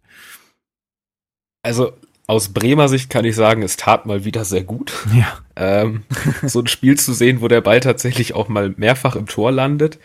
Ähm, ich weiß nicht, ob es aus Hertha Sicht, ich weiß jetzt nicht, das ist natürlich jetzt Spekulatius vom Allerfeinsten, aber ob es jetzt bei, wenn sie es jetzt knapp zwei eins verloren hätten, ob es dann vielleicht jetzt noch nicht diesen großen Cut gegeben hätte, der jetzt dann gekommen ist, das weiß ich nicht, aber kann ich mir eigentlich fast nicht vorstellen. Nee, glaube ich auch nicht. Also da jetzt so, weil es war jetzt ja auch, man muss ja auch sagen, es war ja, das Ergebnis spiegelt ja null den Spielverlauf wider. So, das ist ja das Ding. Und normalerweise gucken ja Verantwortliche schon jetzt auch auf, wie präsentiert sich die Mannschaft und so weiter und so fort und nicht nur auf das Ergebnis. Und äh, deswegen, ich glaube nicht, dass das einen Unterschied gemacht hätte. Ich glaube, das war einfach win or lose, also also äh, win or, ja, or out, so nach dem Motto, das ja. An, was anderes wird das nicht gewesen sein. Ja, und auch da, ja. auch da im entscheidenden Moment nicht da gewesen, ne? Also wie Guendouzi diesen Zweikampf eigentlich aktiv verweigert. Es ist, es ist alles so symptomatisch. Also, das ist dieses ganze Spiel steht nochmal dafür, was eigentlich nicht funktioniert hat. Und, äh, dass, dass, dass man in den entscheidenden Momenten nicht da war. Und das sind diese Prozente, die diese Mannschaft in so wenigen Spielen diese Saison auf den Rasen gelegt hat, dass solche Spiele dann fast schon verdient verloren werden, weil man sich so dumm anstellt. Also, äh, das ist, wie gesagt, als einzelnes Spiel betrachtet, wäre das okay. Aber es reiht sich in diese vielen Auftritte ein und äh, zeichnet ein ganz klares Bild. Ja, es war äh, war nämlich witzig, weil wir haben wir haben so ein bisschen ja auch geplant, äh, ich komme nochmal auf Hashtag Clubhouse zu sprechen. Wir hatten ja mit Steven auch wieder vor, vor dem Spiel geplant, ja, machen wir heute wieder eine Nachbesprechung und so. Und dann schon während des Spiels war das so, ey, sorry, aber was willst du denn jetzt noch erzählen? Es ist doch alles gesagt. Es hat sich nichts getan. Wir könnten jetzt einfach nur wieder dasselbe reden. Ähm, also außer, dass es alles noch mehr und noch sichtbarer wird. So, das, also während des Spiels, glaube ich, waren wir uns da auch bei uns einig. Du, du hast jetzt keine neuen Erkenntnisse gewonnen, außer dass es halt auf jeden Fall so ist, wie man sich es äh, im letzten Spiel ähm, gedacht hatte. Ähm, also das, ja, war halt irgendwie alles nur noch verstärkend sozusagen. Doch waren aber die Interviews nach dem Spiel auch noch sehr entlarvend, denn Niklas Stark, wie gewohnt als ähm, ja, Vizekapitän, stellt sich dann auch den Fragen der ähm, Reporter dort und ähm, ganz bemerkenswert war dann, dass er nach der, also nach, nach dem Trainer gefragt wurde und ähm, ob er glaubt, dass äh, Labbadia jetzt halt noch ähm, Trainer bleiben wird, wo er dann in keinster Weise sich äh, irgendwie vor den Trainer gestellt hat. Also normalerweise würden ja so Floskeln kommen wie, nein, wir versuchen da jetzt gemeinsam mit äh, Bruno Labbadia rauszukommen. Der Trainer ist, äh, wir arbeiten gern mit dem Trainer, wir arbeiten immer gut im Training zusammen, wir müssen es jetzt noch auf den Platz bringen, sowas in der Art. Aber bei ihm kam nur ein, das ist nicht meine Frage, das kann ich Ihnen nicht beantworten oder das, damit beschäftige ich mich nicht. Und da war für mich eigentlich schon klar, okay, die Mannschaft, sorry, aber da das das funktioniert nicht zwischen Mannschaft und Trainer, weil wenn der Kapitän da steht und sowas äh, sagt, dann ist es halt auch schon, also dann dann das war klar, was es dann am Ende wird. Oder, Marc? Ja, Lukas, da gebe ich dir recht. Sehr gut. Kommen wir zum nächsten Punkt. Nein, ähm, ja, also, äh, aber dieses Interview, über diese Interviews hielten ja noch mehr bereit für uns.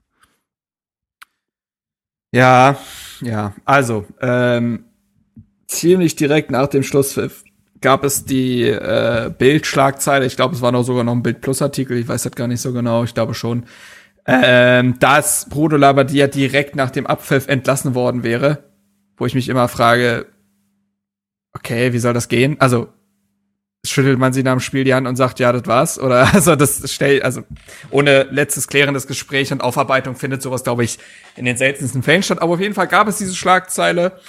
Ich glaube, die Bild hat dahingehend vielleicht ein bisschen gepokert, ähm, weil das eigentlich ja relativ klar war, dass Bruno Labbadia nach dieser La- Niederlage nicht mehr zu halten ist. Auf jeden Fall wurde Bruno Labbadia nach dem Spiel im Sky-Interview mit dieser Schlagzeile konfrontiert, was ich, ehrlich gesagt, einigermaßen schäbig fand. Also, es ist zumindest taktlos, weil du kannst Bruno Labbadia, also ich glaube Sebastian Hellmann war es von Sky, du kannst den natürlich aufgrund der Situation, wie sie ist, bezüglich der Zukunft fragen. Ist doch gar keine Frage. Das, das interessiert die Leute und das ist, ergibt sich, das Thema liegt auf der Hand, dass man fragt, naja, wie soll es denn jetzt weitergehen und spüren sie die üblichen Fragen, spüren sie nur Vertrauen, dies, das, anderes. Aber ein, ein letztendlich ja einen Menschen mit seinem Rauswurf zu, äh, zu konfrontieren, der noch nicht mal bestätigt ist. Das ist ja nur die, also die haben es ja nicht mal gecheckt. Das hat ja Hellmann quasi da schon gesagt, ja, wir haben jetzt hier die Bildschlagzeile, wir bemühen uns darum, da jetzt noch weiter Klarheit zu schaffen, aber wir lesen ihn dir jetzt mal trotzdem vor, so ungefähr. Boah, weiß ich nicht. Fand ich ehrlich, viele meinen, das ist die journalistische Pflicht, weiß ich nicht. Weiß ich nicht. Du kannst das für dich als Journalist äh, mitnehmen, als Hintergrundwissen und dann trotzdem eine andere Frage stellen. Fand ich dünne. Und ich finde es dann wiederum aber beachtlich, wie ja auch den ganzen Abend, man gab, es gab ja dann auch später die ganz normale Pressekonferenz, wie professionell und ruhig Labbadia das alles abmoderiert hat, fand ich dahingehend dann wiederum groß, weil er ja schon wusste, was die Stunde geschlagen hat. Ja, mega Typ auf jeden Fall, fand ich auch. Also war ich auch sehr, sehr beeindruckt zu dieser äh, Sky-Bild-Sache. Also ich würde da gerne auch mal die, die Bild wieder mal mit in die Pflicht nehmen, weil diese, also Zeitung will ich sie ja wie gesagt nicht nennen, dieses Blatt, ähm, das ist halt auch schäbig einfach. Sowas einfach rauszuhauen, ohne irgendwie stichhaltige Sachen, ohne dass irgendwas offiziell ist, sowas einfach, das ist einfach wieder, aus meiner Sicht wieder ein bisschen fast schon menschenverachtend. Also ich würde sagen, da gilt der Grund, also wenn ich Rummenigge wäre, würde ich sagen, die Würde des Menschen ist unantastbar. Aber, ähm, also das, das geht schon, finde ich, für mich nicht, sowas nach dem Abpfiff zu posten. Wir kommen später noch auf eine andere Sache, die, die die Bild auch wieder rausgehauen hat. Aber ey, das, ja, und aber wie du sagst, finde ich auch jetzt nicht unbedingt dolle und sehe ich ganz genau wie du, könnte man anders lösen in dem Fall. Ähm, zumal zumal das ja auch wohl nicht gestimmt hat. Also, das ist ja, das kommt ja dazu, wenn sie dann wenigstens recht gehabt hätten. Aber ja, ja gut, man muss, man muss ein bisschen drauf vertrauen, was die Hertha-Verantwortlichen sagen, das ist wieder klar. Ja, man muss, man muss schon sagen, und das, das ist jetzt auch gleich nochmal Thema, jetzt zumindest, wenn wir dann zum Schmidt kommen, dass es halt schon echt Probleme gibt bei Hertha, was geht zur Presse oder was geht zur Springer-Presse und was nicht. Oder äh, Gar keine Frage, wie, wie ja. wird irgendwas unter Verschluss gehalten? Da gibt's auf jeden Fall irgendwo ein Leck äh, und das muss schleunigst gefunden werden. Also ähm, es könnte schon sein, dass es halt auch im Vorfeld, ich meine, sowas wird nicht nach dem Abpfiff entschieden alles. Ich glaube, da werden schon auch Gespräche im Präsidium vorher stattgefunden haben. Und wenn dann irgendwer, weiß ich nicht, in dem aus dem Umfeld oder aus dem Präsidium selbst oder keine Ahnung, woher das kommt, dann davon Wind bekommt und dann ähm, von irgendjemandem angerufen wird und denen das erzählt, das ist halt schon echt ein großes Problem. Also, ähm, weil... Da hat sich kannst, ja auch... Ähm, ja. Carsten Schmidt für entschuldigt, ne? Also ähm, hat bei Labbadia auch genau. Äh, ja, ja, genau. Er hat sich dafür entschuldigt, dass das irgendwie alles so früh irgendwie so rauskam und hat auch gesagt, das ist jetzt schon, auch seit er da ist, auch ein Problem und auch schon länger ein Problem im Verein und das ist für ihn auch ganz klar einer der Stellen ist, wo er ansetzen wird und muss, weil natürlich geht das überhaupt nicht. Also das ist vollkommen klar, dass wir im Fußball auch in einem Geschäft sind, wo Dinge immer irgendwann nach außen dringen, ne? Also es wäre, sonst könnte keine Zeitung der Welt irgendwas schreiben, also irgendwie dringen Dinge schon mal nach außen, aber in der Häufigkeit und in der Schnelligkeit bei Hertha, das ist in letzter Zeit schon wirklich extrem geworden und da leiden dann eben auch äh, einzelne Leute drunter, ganz klar. Ja, um da mal so eine kleine Benchmark mit reinzuholen, Hannes, wie ist das bei Bremen? Wie verhält sich das da so? Wie nimmst du das da wahr, was so, der, was so die Presse mitkriegt und was nicht?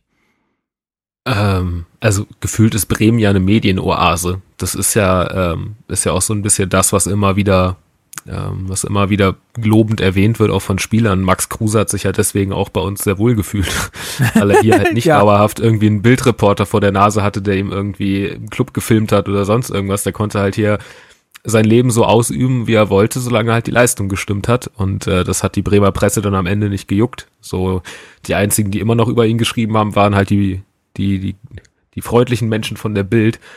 Aber sowas gäbe es, glaube ich, in Bremen nicht. Ich, du kannst nie ausschließen, dass da mal irgendwer was was erzählt, was er nicht erzählen sollte, ne? Aber ich glaube, grundsätzlich ist die Bremer Medienlandschaft da schon relativ ähm, menschlich gut unterwegs und nicht so fragwürdig. Ich fand es übrigens schön, wie der, wie der Sky-Kommentator bei der Überleitung äh, ins ins Studio dann gesagt hat, äh, ja, Lothar und und Sebastian, für die Themen, die jetzt hier anstehen, braucht man ja das entsprechende Fingerspitzengefühl. Deswegen gebe ich jetzt zu euch ab, nur um dann hinterher die, die Keule auszupacken. Da äh, habe ich dann auch gedacht, so, jo, Alles klar, Freunde, das war eine wunderbare Ankündigung.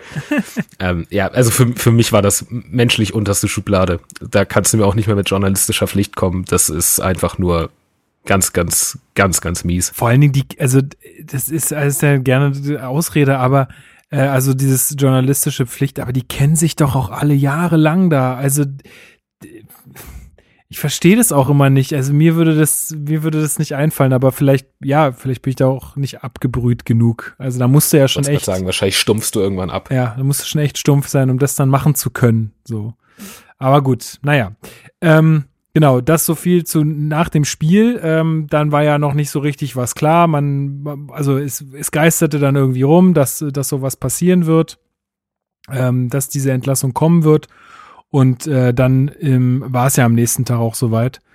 Ähm, Schmidt hat dann eine Interviewrunde gegeben, also eine Medienrunde. Es war keine richtige Pressekonferenz, sondern er hat sich da vor einen Laptop gesetzt und hat halt die Fragen beantwortet der, der Journalistinnen und naja, Journalistinnen. Vorher, ja? vorher vielleicht in der Chronologie muss man sagen, dass er, fand ich ein bisschen eigenartig, ja, ein Exklusivinterview bei Sky neunzig gegeben hat. Stimmt, ja. Das fand ich ein bisschen strange. Also, Also erstmal muss man sagen, dass ja nicht nur das bekannt gegeben wurde mit äh, Labbadia, sondern äh, gleich, es wurde ja auch gleichzeitig dann verkündet, dass es auch das Aus für Michael Preetz sein wird oder ist. Ähm, das war ja vorher, also man hatte ja dann ganz viele Medienberichte nach dem Spiel und die einen sagten das, die anderen sagten das. Das eine war, es muss auch Preetz gehen oder es wurde halt nur von Labbadia gesprochen. Und ähm, am nächsten Tag wurde dann halt, wie gesagt, verkündet, dass man sowohl mit Michael Preetz als auch mit Bruno Labbadia nicht weitermachen wird. Und daraufhin hat sich Carsten Schmidt als ehemaliger Sky-Chef von Sky interviewen lassen für zehn Minuten. Ich weiß nicht. Also er hat es okay gemacht und das, also, ne, das ist, aber ich fand es so ein bisschen komisch. Also da wie so einen Wellen, so einen medialen Wellenbrecher noch einzubauen vorher bei dem, bei den Leuten irgendwie zu sitzen, digital, die einem jetzt nicht so viel Böses wollen, weil man sich so viele Jahre kennt. Hm. Ja, ich weiß nicht, ich gucke diese Fußballrunden jetzt ehrlich gesagt nicht so viel. Ähm, ich höre mir dann lieber so Sachen wie den Rasenfunk an oder so, das ist mir irgendwie lieber. Aber ich nehme jetzt Sky neunzig schon als eine kompetentere Runde wahr als zum Beispiel den Doppelpass. Ist, ja, ist, klar. Trifft aber, es das? Also, also jetzt mal abgesehen ja, davon, klar. dass er da früher Chef war, ich, ich finde auch, das hat ein Geschmäckle. Also, sehe ich, seh ich ganz genau wie du. Nur, äh, wenn das halt zur selben Zeit gerade läuft und die dich vielleicht anfragen, warum sollst du es dann nicht machen? Also, ähm, wenn du danach finde, eh noch mal eine halt, ja. Medienrunde machst oder, also ich, vielleicht sehe ich da auch gerade irgendwas ja. nicht. Nee, ich, ich, ich fände irgendwie, dass die Chronologie eigentlich eine andere sein müsste und dass man erst quasi, also das ist ja auch schon ein bisschen eigenartig gewesen, das kann man jetzt äh, bewerten, wie man will, aber es war zumindest unüblich, dann keine öffentliche Pressekonferenz abzuhalten. Was ja auch erst so irgendwie gefühlt angesagt wurde, dass äh, aus der Medienrunde, die für, das, für den Tag nach dem Spiel sowieso immer ansteht, dass daraus was Öffentliches gemacht wird, dass das dann doch wieder eine äh, geschlossene Medienrunde wird und so, wie ich manche Journalisten verstanden habe, auch mit ausgewählten Journalisten. Weiß ich nicht, also keine Ahnung, also kann sein, dass Leute, die da jetzt auf der anderen Seite sitzen, bei Hertha sagen, nee, nee, ist ein ganz normaler Vorgang und so, aber ich habe das noch nicht so oft erlebt, dass nachdem der Trainer und sogar der Geschäftsführer Sport entlassen werden, dass es dann keine Live-Pressekonferenz gibt, sondern so eine geschlossene Medienrunde, weiß ich nicht. Also war zumindest unüblich. Ja, ja, ich weiß auch ehrlich, ich habe es jetzt gerade nicht im Kopf, wie schnell sowas sonst geht. Ob das dann immer gleich am nächsten Tag schon der Fall ist, weiß ich gar nicht. Ob man sich dann da vielleicht auch ein bisschen besser vorbereiten kann. Ich habe es jetzt ehrlich gesagt nicht so kritisch gesehen, weil man sich ja erstmal auch als Verein da ein bisschen schütteln und schützen muss. Ähm, gerade wenn man halt sowas erlebt hat wie den Abend vorher, dass da irgendwelche Dinge gleich vor laufender Kamera ähm, irgendwie die unter die Nase gehalten werden. Also ich glaube, da ist der Reflex, ey, jetzt achten wir mal drauf, wem wir hier irgendwas erzählen. Den, den kann ich schon irgendwie nachvollziehen. Ob das jetzt gut ist oder nicht, da bin ich auch zu wenig in der Materie drin. Hat mich jetzt erstmal in dem Moment nicht so gestört. Was ich jetzt äh, dazu sagen würde, ist, dass ich finde, dass Schmidt sowohl diesen dieses Interview bei Sky neunzig als auch ähm, diese Medienrunde, die ja dann auch auf YouTube veröffentlicht wurde, äh, also ja höchst professionell gemeistert hat. Ähm, ich habe ein gutes Gefühl bei dem Mann. Ist natürlich sehr businessmäßig so alles, aber also ist jetzt kein Pál Dárdai oder Zecke, der da sitzt, aber der moderiert das sehr gut, der weiß, wie er sprechen muss, mit wem und ähm, ja, hat hatte auf mich auf jeden Fall einen sehr, sehr positiven Eindruck gemacht. Hannes, hast du ähm, die Sachen gesehen? Ähm, ich habe ja, ich, ich bin ja, inzwischen komme ich ja, kam ich ja jetzt gestern und vorgestern kam ich ja gar nicht mehr drum herum. ähm, ich gehöre ich gehör jetzt ja dazu. ähm, ich habe das, also ich habe es tatsächlich, habe ich mir alles angeguckt, weil es mich dann irgendwann auch einfach in, interessiert hat, weil es ging ja irgendwann wirklich drunter und drüber. Es wird ja zuerst noch gesagt, es gibt eine P K, wo wo auch Labbadia noch mit dabei sein sollte, mhm. ähm, wo ich dann so ein bisschen das Gefühl hatte, jetzt wollen sie ihn nochmal sich äußern lassen zu den ganzen Sachen vielleicht auch. Ähm, zumindest, also das war jetzt das, was ich noch mitbekommen hatte. Wenn ich da jetzt irgendwie Mist erzähle, dann äh, hackt nee, da nee, gerne zwischen. Nee, nee, es war, ähm, ja, es ging durch, die Info irgendwie, ja. Und ähm, dann äh, wurde das ja irgendwann alles gecancelt, weil ja gefühlt auch schon alle Medien dann das Ganze als bestätigt rausgehauen hatten. Und äh, Marc, ich weiß nicht, ob du das, äh, ob du das warst, aber irgendwer hat, hatte, gesch- hatte vermutet, dass da jetzt einfach diese Medienmitteilung, die vorher schon an die, an die Medien rausgeht, dass die, die jetzt einfach zu früh rausgehauen haben und die Hertha so ein bisschen davon überrumpelt wurde wieder. Ähm, irgendwie sowas hatte ich noch im Hinterkopf. Und ich muss aber sagen, insgesamt, also wenn ich mir, wenn das bei Werder irgendwann mal so krachen sollte, dann würde ich mir wünschen, dass ich, dass da so einer sitzt, der das so runtermoderiert, weil das wirkte alles sehr professionell, sehr, sehr ruhig auch und besonnen, ohne dass da jetzt ein großes Fass aufgemacht wird. Das ist eigentlich genau das, was du halt brauchst in so einer Situation, wo es eh schon Chaos gibt, dass du da dann halt einen sitzen hast, der das einfach souverän runtermoderiert. Ja, er hat, er hat ja den großen Vorteil, dass er da noch erstens noch nicht lange ist, ne? Also dass er gar, gar nichts mit der Situation, so wie sie jetzt so ähm, ist, so wirklich zu tun hat. Ähm, Und zum Zweiten ähm, hat er ja auch ganz klar nochmal gesagt, dass nicht äh, er, also Carsten Schmidt, hm. Preetz entlassen hat äh, und Labbadia oder äh, Preetz in dem Fall, sondern das Präsidium. Und das Präsidium bei ihm angerufen hat und sich äh, seine Einschätzung abgeholt hat. Er hat seine Einschätzung gegeben, wie er das sieht. Ähm, aktuell mit Preetz die Situation. Und daraufhin hat das Präsidium entschieden, ähm, dass Preetz gehen muss. Also insofern ist er da mehr oder weniger fein raus, deswegen kann man da auch dann, glaube ich, gut sitzen. Aber ja, äh, gebe ich dir völlig recht, ich war auch sehr zufrieden mit dem Auftritt. Marc, wolltest du da noch zu was sagen? Nee, ich glaube, das war tatsächlich das. Also war halt ein positiver Pragmatismus. Ich, ich finde, er hat schon durchscheinen lassen, dass er sich diese Situation jetzt nicht gewünscht hat.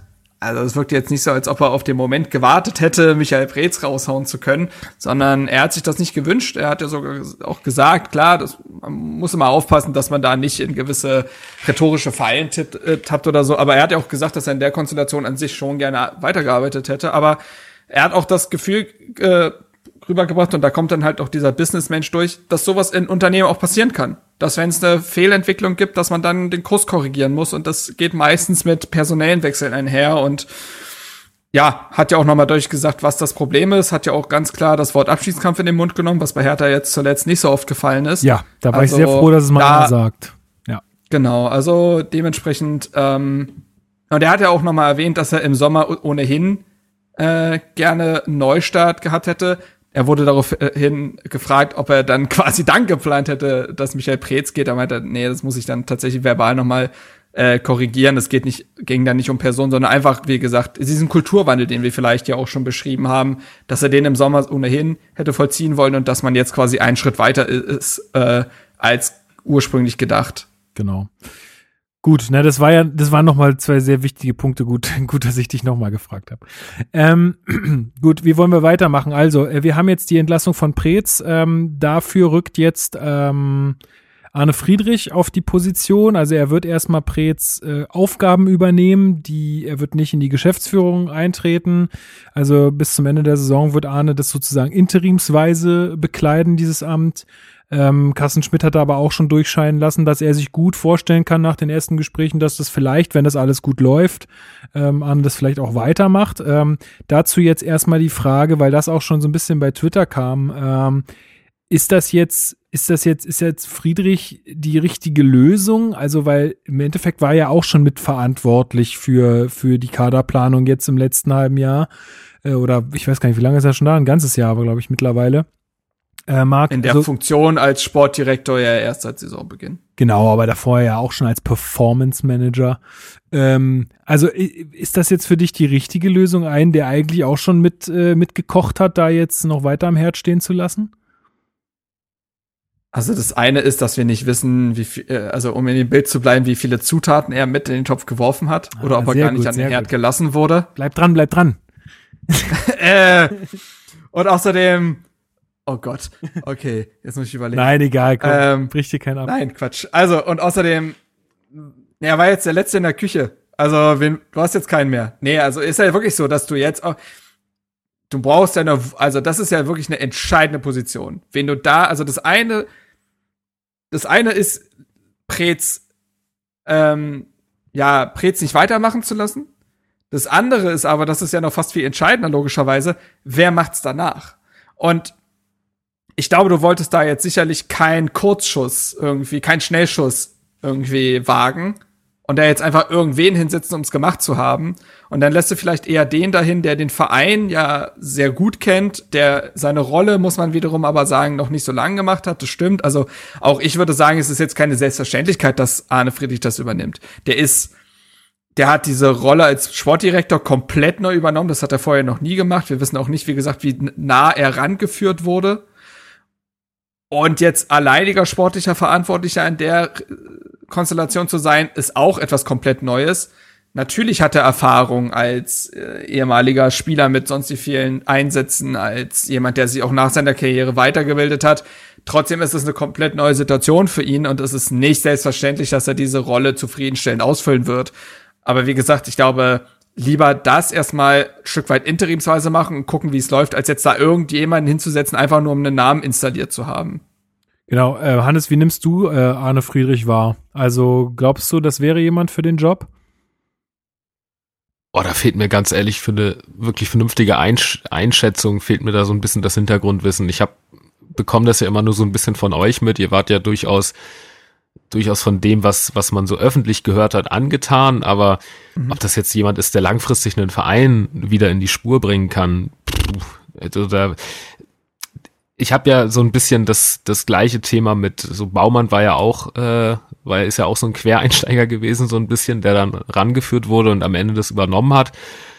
Ähm, da habe ich jetzt meine Meinung zu, ähm, aber das kannst du ja nicht auf die Person Friedrich übertragen. Also letztendlich man wird sich das das halbe Jahr angucken, aber es wäre vielleicht auch schlau, sich da durchaus mal nach einer Alternative umzugucken. Ja, also ich bin mir auch ziemlich sicher, dass das passieren wird. Dafür ist, glaube ich, Carsten Schmidt zu viel Profi, als dass das nicht der Fall wäre, dass man da parallel auch schaut. Wie, wie sagt, wie hat, es ist total komisch, dass man bei Michael Preetz sagt und er ist nicht mehr aktiver oder er ist nicht mehr Mitarbeiter dieses Vereins, aber äh, wir haben natürlich unseren Blick auf den Markt. Wir beobachten den Markt sehr genau. Ich glaube, das wird man tatsächlich tun. Ähm, aber das, das ist das Einzige, was Hannes ja gerade richtig angesprochen hat, was, glaube ich, finde ich ein bisschen, was man rausziehen kann bislang von Friedrich ist, wie er öffentlich auftritt. Und ich finde, in seinen Aussagen wirkte er immer schon sehr viel zielgerichteter und ambitionierter als Michael Preetz. Also während Arne Friedrich, finde ich, in Halbzeitpausen beispielsweise, das ist nicht stellvertretend. Das darf man nicht sagen, dass das jetzt über die ganze Person entscheidet. Aber das, was er zum Beispiel Halbzeitpausen sagt oder nach dem Spiel, fand ich immer, wirkte, der wirkte wirklich verärgert, wenn etwas nicht lief und wirkte wirklich hungrig. Während ein Michael Preetz ja bis zum Ende die Phrase bemüht hat, dass es jetzt noch zu früh ist, um zu urteilen. Also das ist vielleicht schon ein Stück weit, das ist der Anfang eines Mentalitätswechsels, den wir ja gefordert haben und so viele andere auch, die diesen Verein beobachten.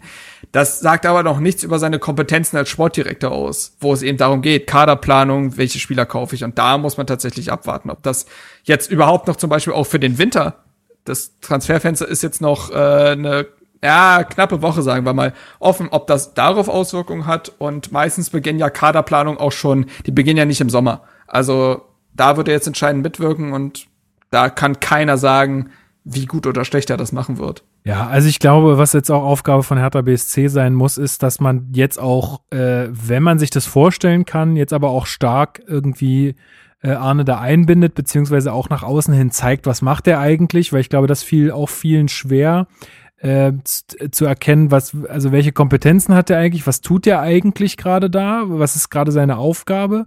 Ich glaube, das wäre jetzt ganz wichtig, einfach um da auch eine Akzeptanz zu schaffen. Ähm, und ja, also dass, dass er jetzt Teil dieses Konstrukts war und jetzt halt eine Position nach oben rückt.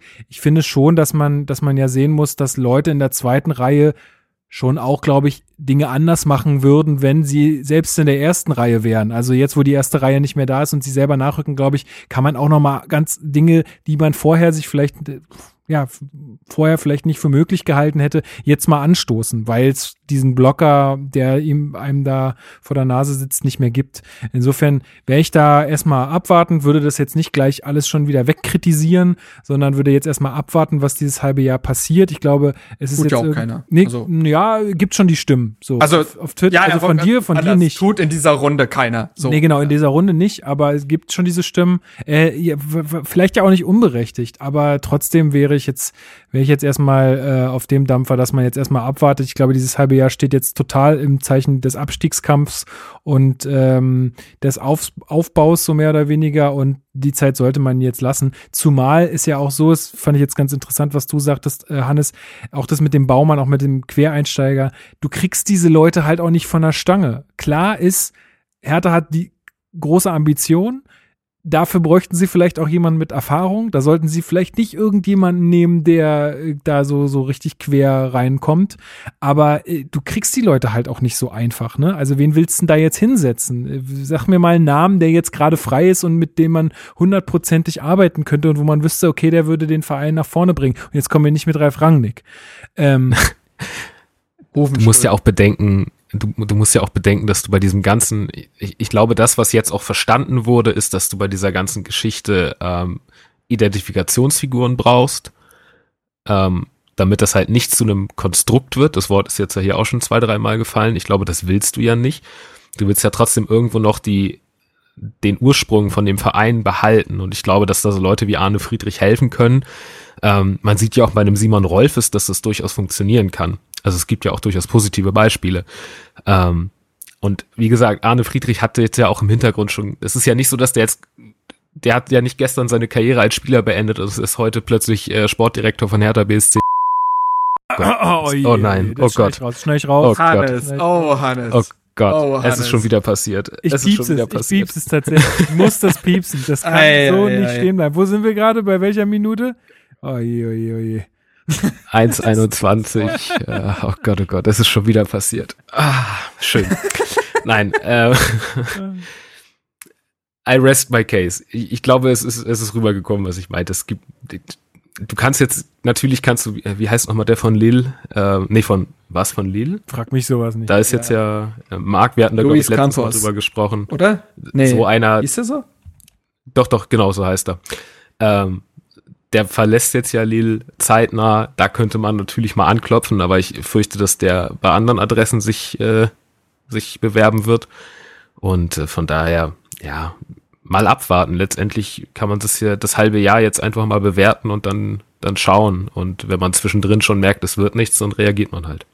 Genau. Gut, dann würde ich sagen, kommen wir mal zur, also wenn jetzt Arne Friedrich dafür äh, da irgendwie, wenn ihr da jetzt nichts mehr beizutragen habt, ähm, zu dieser Personalie, dann würde ich mal zu Preetz kommen, denn es ist ja schon, wie jetzt auch Marc schon hat anklingen lassen, es ist ja schon Wahnsinn eigentlich, dass äh, dieser Mann nach fünfundzwanzig Jahren Hertha B S C verlassen muss, wohl oder übel. Ähm, Also auf die Spielerkarriere will ich jetzt gar nicht mehr so viel eingehen, außer dass man, habe ich ja auch schon am Anfang gesagt, dass man da immer im Hinterkopf behalten muss, das ist einfach unser Rekordtorschütze und das ist wirklich auch einer, mit dem ich aufgewachsen bin. Also dieses ähm, Trikot mit den Querstreifen, mit den dunkelblauen und der Continental drauf, ähm, das, das war halt mein erstes Trikot und das war halt voll die Zeit von Preetz äh, letztendlich. Und äh, ich finde, da, da, da muss man ihm absoluten Respekt zollen und auch als ähm, Manager, das hatten wir, glaube ich, hier auch schon auf, auf dem Podcast gesagt, es ist, es war, glaube ich, eine schwierige Zeit, in der er den den Verein da übernommen hat von Hoeneß, ist ja bei ihm in die Schule gegangen und hat irgendwie quasi alles von Hoeneß gelernt und hat den Verein ja auch in einem Zustand übernommen, der wirklich nicht feierlich war. Also diese ersten Jahre waren sicherlich Lehrjahre, auch mit den Abstiegen und Aufstiegen und so. Ähm, das, und ich finde, das haben wir, glaube ich, auch hier im Podcast öfter mal gesagt, ich finde, auch in diesen ersten Jahren hat er aus seinen Fehlern gelernt. Also da hat man eine Entwicklung gesehen. Ähm, er hat Hertha auf jeden Fall, und das sind so die Erfolge, finde ich, die man ihm schon äh, geben muss. Er hat Hertha in der Bundesliga etabliert, vielleicht nicht mit dem schönsten Fußball, aber wir sind jetzt echt eine Zeit lang in der Bundesliga, was nicht jeder Verein von sich behaupten kann, äh, und das auch in den letzten Jahren sehr ungefährdet. Ähm, Und ich finde, dafür gehört ihm einfach jeder Respekt gezollt. Und das sind auch Erfolge, die er hat feiern dürfen. Wir waren in Bilbao mit Hertha und haben Europa League gespielt. Auch wenn das am Ende alles nicht so wahnsinnig erfolgreich war. Aber ähm, es gab auf jeden Fall auch Momente, in, wo er Sachen auf jeden Fall richtig gemacht hat. Und er hat auch damals mit den wenigen Mitteln äh, teilweise gute oder für diesen Moment gute Transfers getätigt. Ähm, dass dann halt Entwicklungen, wie wir wie bei Niklas Stark jetzt dann irgendwann anhalten, ja, das ist dann halt so. Ähm, aber ich denke, man darf jetzt auch nicht einfach nur sehen, ne, Preetz, das war schon immer alles scheiße, sondern ähm, da gab es schon auch ähm, Sachen, die, die gut waren.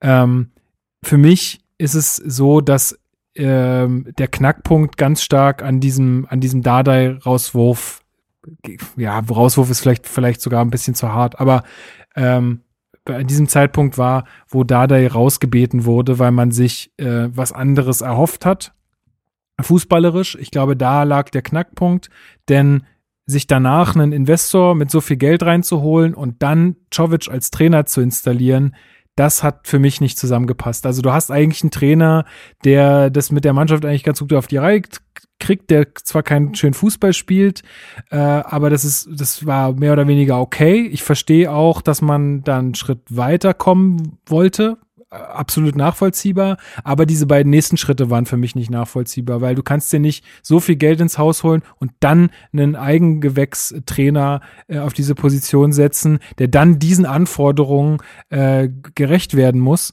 Äh, das, das passt für mich nicht zusammen, und ähm, das ist auch noch so ein äh, Fehler, glaube ich, der auf der, den man Preetz ankreiden muss, ist, man hat es einfach verpasst, ordentlich von Anfang an mit dem Investor zu kommunizieren. Das hatten wir auch schon ganz oft gesagt, dass man mit einer Stimme spricht, ja, und dass nicht ein Windhorst uns ein Big City Club Label aufdrückt, sondern dass da irgendwie Klarheit herrscht, wie man, wie will man kommunizieren und ähm, ja, wie werden dann auch am Ende Erwartungen geschürt. Das hätte man alles anders managen können, und das muss er sich, finde ich, ankreiden lassen. Und ähm, ich glaube, das hat am Ende die Dynamik so in Gang gesetzt, äh, und jetzt sehen wir, was daraus geworden ist. Ähm, so, jetzt habe ich einen relativ langen Monolog gehalten. Jetzt weiß ich gar nicht, was ich fragen soll. Ähm, Marc, würdest du diese anderthalb Jahre jetzt, ähm, die wir mit, also ab, ab nach Dárdai, weil wir jetzt ist ja wieder Dárdai, aber nach Dárdai bis, bis heute, würdest du das als vergeudet ansehen, oder waren das jetzt auch wieder Lehrjahre? Das Geld ist weg, ne?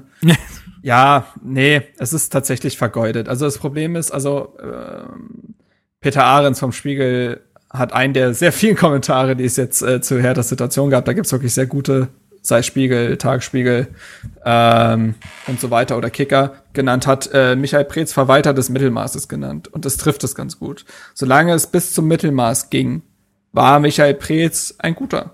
Er hat aus wenig viel gemacht. Sobald es aber über das Mittelmaß hinausgehen sollte, hat Michael Preetz leider extrem geschwommen und sich sehr viele Fehlgriffe erlaubt. Das fängt eben auch schon mit der Dárdai-Geschichte an, wo man sagen muss, vielleicht lag es nicht nur an Dárdai, dass Hertha nicht, sich nicht weiterentwickelt hat. Da muss man sagen, hat Michael Preetz es eventuell, da gehört sehr viel Selbstreflexion dazu, Gottes Willen, da gehört aber vielleicht eben auch, und das muss man eben auch sagen, dass Hertha da als Gesamtverein versagt hat, ein kritisches Umfeld.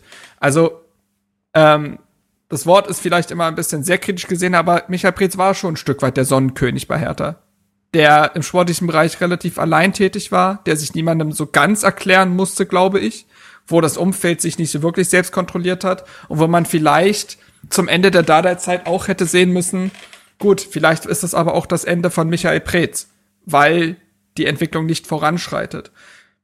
Jetzt im Nachhinein, anderthalb Jahre später, ist man noch sehr viel schlauer und muss sagen, ja, definitiv hätte Michael Preetz schon früher gehen müssen. Ganz ehrlich, man hätte auch in seinen ersten Jahren, du hast schon gesagt, das sind Lehrjahre gewesen, trotzdem hätten auch da schon den Mechanismen des Geschäftes greifen können, mit all den Trainer-Fehlentscheidungen, die getätigt wurden. Aber ich will jetzt nicht von vor gefühlt dreihundert Jahren erzählen. Bleiben wir mal bei den anderthalb Jahren. Immer dann, wie gesagt, wenn es übers Mittelmaß hinausging, hat er sich verschätzt. Ähm, es ging los mit mit der Sche- Entscheidung gegen Pál Dárdai, mit der Entscheidung für äh, Ante Čović, mit der Entscheidung für ähm, Jürgen Klinsmann, mit der Entscheidung erst noch auf Alexander Nouri zu setzen, mit der Entscheidung Bruno Labbadia zu holen, aber dann nicht den Kader hinzustellen, den Bruno Labbadia braucht, um erfolgreich zu sein. Und es haben jetzt schon genug Medien geschrieben, dass es auch eine Dárdai-Rückkehr nicht mit Michael Preetz gegeben hätte, weil das diese Bindung zwischen den beiden wohl auch zum Ende der Dárdai-Zeit, der ersten Dárdai-Zeit, so abgekühlt ist, dass das gar nicht mehr möglich gewesen wäre. Und Preetz hat es auf der einen Seite Trainer, trainerweise nicht geschafft, diesen Verein aufs nächste Level zu heben, und auf der anderen Seite ist auch vom Kader eben her überhaupt nicht geschafft, diese, dieses Team auf das nächste Level zu heben. Er hat es, wie gesagt, immer mal wieder verstanden, jemanden wie Mitchell Weiser zu holen, wie Lazaro, wie Stark. Aber dann daraus mehr zu machen, also er hat sicherlich geschafft, aus vier Samenkörnern achtzig zu machen, aber er hat es nie geschafft, einen L K W hinzustellen, um mal in diesem Dárdai-Bild zu bleiben. Also der erste Schritt wurde gemacht, der zweite ist über die letzten anderthalb Jahre trotz dieses vielen Geldes ausgeblieben, und er hat so viele Fehlgriffe sich geleistet, dass es jetzt so kommen musste. Und ähm, ja, das äh, ist ein Ende, was man sich vielleicht anders gewünscht hätte, weil Preetz' Erfolg wäre auch Herthas Erfolg gewesen. Man hätte den Erfolg sicherlich gerne mit ihm geschrieben, aber wenn man sieht, wie Michael Preetz auch geschwommen ist, allein dieses Interview ähm, für die Sportbild nach dem Bielefeld-Spiel, wo er auf der einen Seite davon spricht, dass es zu früh ist, um zu urteilen, und im nächsten Satz, Satz zu sagen, ja, Hertha spielt langfristig schon jedes Jahr um Europa. Da hast du schon gemerkt, dass er mit diesen Erwartungshaltungen auch nicht mehr klarkommt. Und gleichzeitig in der Klinsmann-Zeit davon zu sprechen, sich als auch ein Stück weit als Bremser zu sehen. Ganz unglückliche Wortwahl. Ich glaube auch, dass diese Windhorst-Zeit ihn nicht beflügelt hat, sondern eher eingeengt. Ähm, und ja, letztendlich hat er diesen diesen Schritt über das Mittelmaß hinaus nicht geschafft, und deswegen war es letztendlich richtig, sich von ihm zu trennen. Ja, gut, das ist, äh, ich glaube, das beschreibt einfach die Situation rund um Preetz ganz gut. Wie gesagt, ich wünsche dem Mann alles, alles Gute. Ähm, und auch wenn ich manchmal ein bisschen gemein auch hier zu ihm vielleicht auch Podcast war, äh, ja, dann, wie gesagt, wir, wir kennen ihn nicht persönlich. Insofern ähm, ist das immer alles auf einer, auf einer Fußballebene zu sehen. Äh, und ähm, ich wünsche ihm da alles, alles Gute und bin echt dankbar, dass, dass so jemand äh, so lange in einem Verein sein durfte und konnte, weil, also, ja, es ist ja auch nicht, ist ja auch nicht, äh, ist auch nicht irgendwie in diesem heutigen Geschäft so, so gang und gäbe. Und deswegen habe ich mir eigentlich auch immer gewünscht, dass es irgendwie klappt, ne? Also, weil es irgendwie auch ein geiles, geiles Bild gibt, neben dem ganzen Wolfsburg und äh, Leipzig und Hoffenheim und sowas. Es ist einfach schön, solche Bilder zu sehen. Kommen wir ja jetzt noch zu. Ja, Hannes, du noch irgendwas zu Preetz? Oder? Nee, ich denke, Marc hat das äh, perfekt zusammengefasst. Gut, ich wollte da dich da jetzt... Kann ich äh, nichts mehr ergänzen. Gut, ich wollte dich ja jetzt da nur nicht übergehen. Dann geben wir nochmal einen kleinen Rückblick auf Bruno Labbadia, finde ich. Das gehört sich auch, weil ich glaube, dass er einfach ein Bauernopfer war, jetzt mehr oder weniger. Ähm, klar haben wir jetzt auch schon viel angesprochen, warum das jetzt vielleicht auch mit ihm nicht funktioniert äh, hat. Aber letztendlich ähm, ist der Mann bestimmt kein schlechter Trainer. Ich glaube, dass es halt einfach ein Mismatch war zwischen Mannschaft und ihm. Dass, wie, wie jetzt Marc auch schon ausgeführt hatte, dass er auch einfach nicht das Team bekommen hat, was er braucht, weil ein Trainer ist halt, der kann ja natürlich auch nicht alles, sondern der, auch Trainer haben Stile in irgendeiner Art und Weise. Und ich finde, dass er so jetzt gerade auch diese letzte Zeit und auch vor allem diesen, diesen Freitagabend da, äh, wie der das, äh, äh nee, Quatsch, Samstagabend, Samstagabend sorry, Samstagabend, äh, wie der das moderiert hat und wie professionell das, der, der das gemacht hat, also Hut ab. Was ich halt besonders schade fand, das hast du äh, auf Twitter geschrieben, Marc, dass er niemals mit den Fans in Kontakt gekommen ist eigentlich. Ja, Es ist eine eigenartige Zeit, ne? Neun Monate im Verein gewesen, nicht einmal ein normal geführtes Stadion erlebt, keine Fans beim Spiel, ja nicht mal einen Journalisten wird er gefühlt mal persönlich getroffen haben äh, in den digitalen Medienrunden. Das ist schon, ja, keine Ahnung, als ob man sich in so einem Vakuum befindet. Das ist schon, das ist schon nicht normal, ne? Also ist ganz klar, wir leben in nicht normalen Zeiten, aber da, Labbadia hat auch nie normale Zeiten bei Hertha erlebt und ich glaube, das wird er in der, man muss ja wahrscheinlich das immer erstmal sacken lassen, wenn es vorbei ist, aber da wird er bestimmt auch nochmal drüber nachdenken, dass es eigentlich schon eine eigenartige Geschichte war. Ja, Labbadia, ey, menschlich ist das sehr, sehr schade. Ich glaube, dass äh, Labbadia ein sehr ehrlicher, bodenständiger und geradliniger Typ ist, der ehrlich Bock auf die Aufgabe hatte, der eigentlich auch der richtige Mann zur richtigen Zeit war. Die ersten Wochen unter ihm und Monate, also nach dem Restart, haben gezeigt, was hätte sein können. Nun ist es halt ein Zusammenspiel aus vielen Dingen, aber letztendlich ist es eben so, dass im Sommer ein Umbruch getätigt wurde, dem dieser Kader nicht gewachsen war. Da wurden ganz grobe Fehleinschätzungen vorgenommen.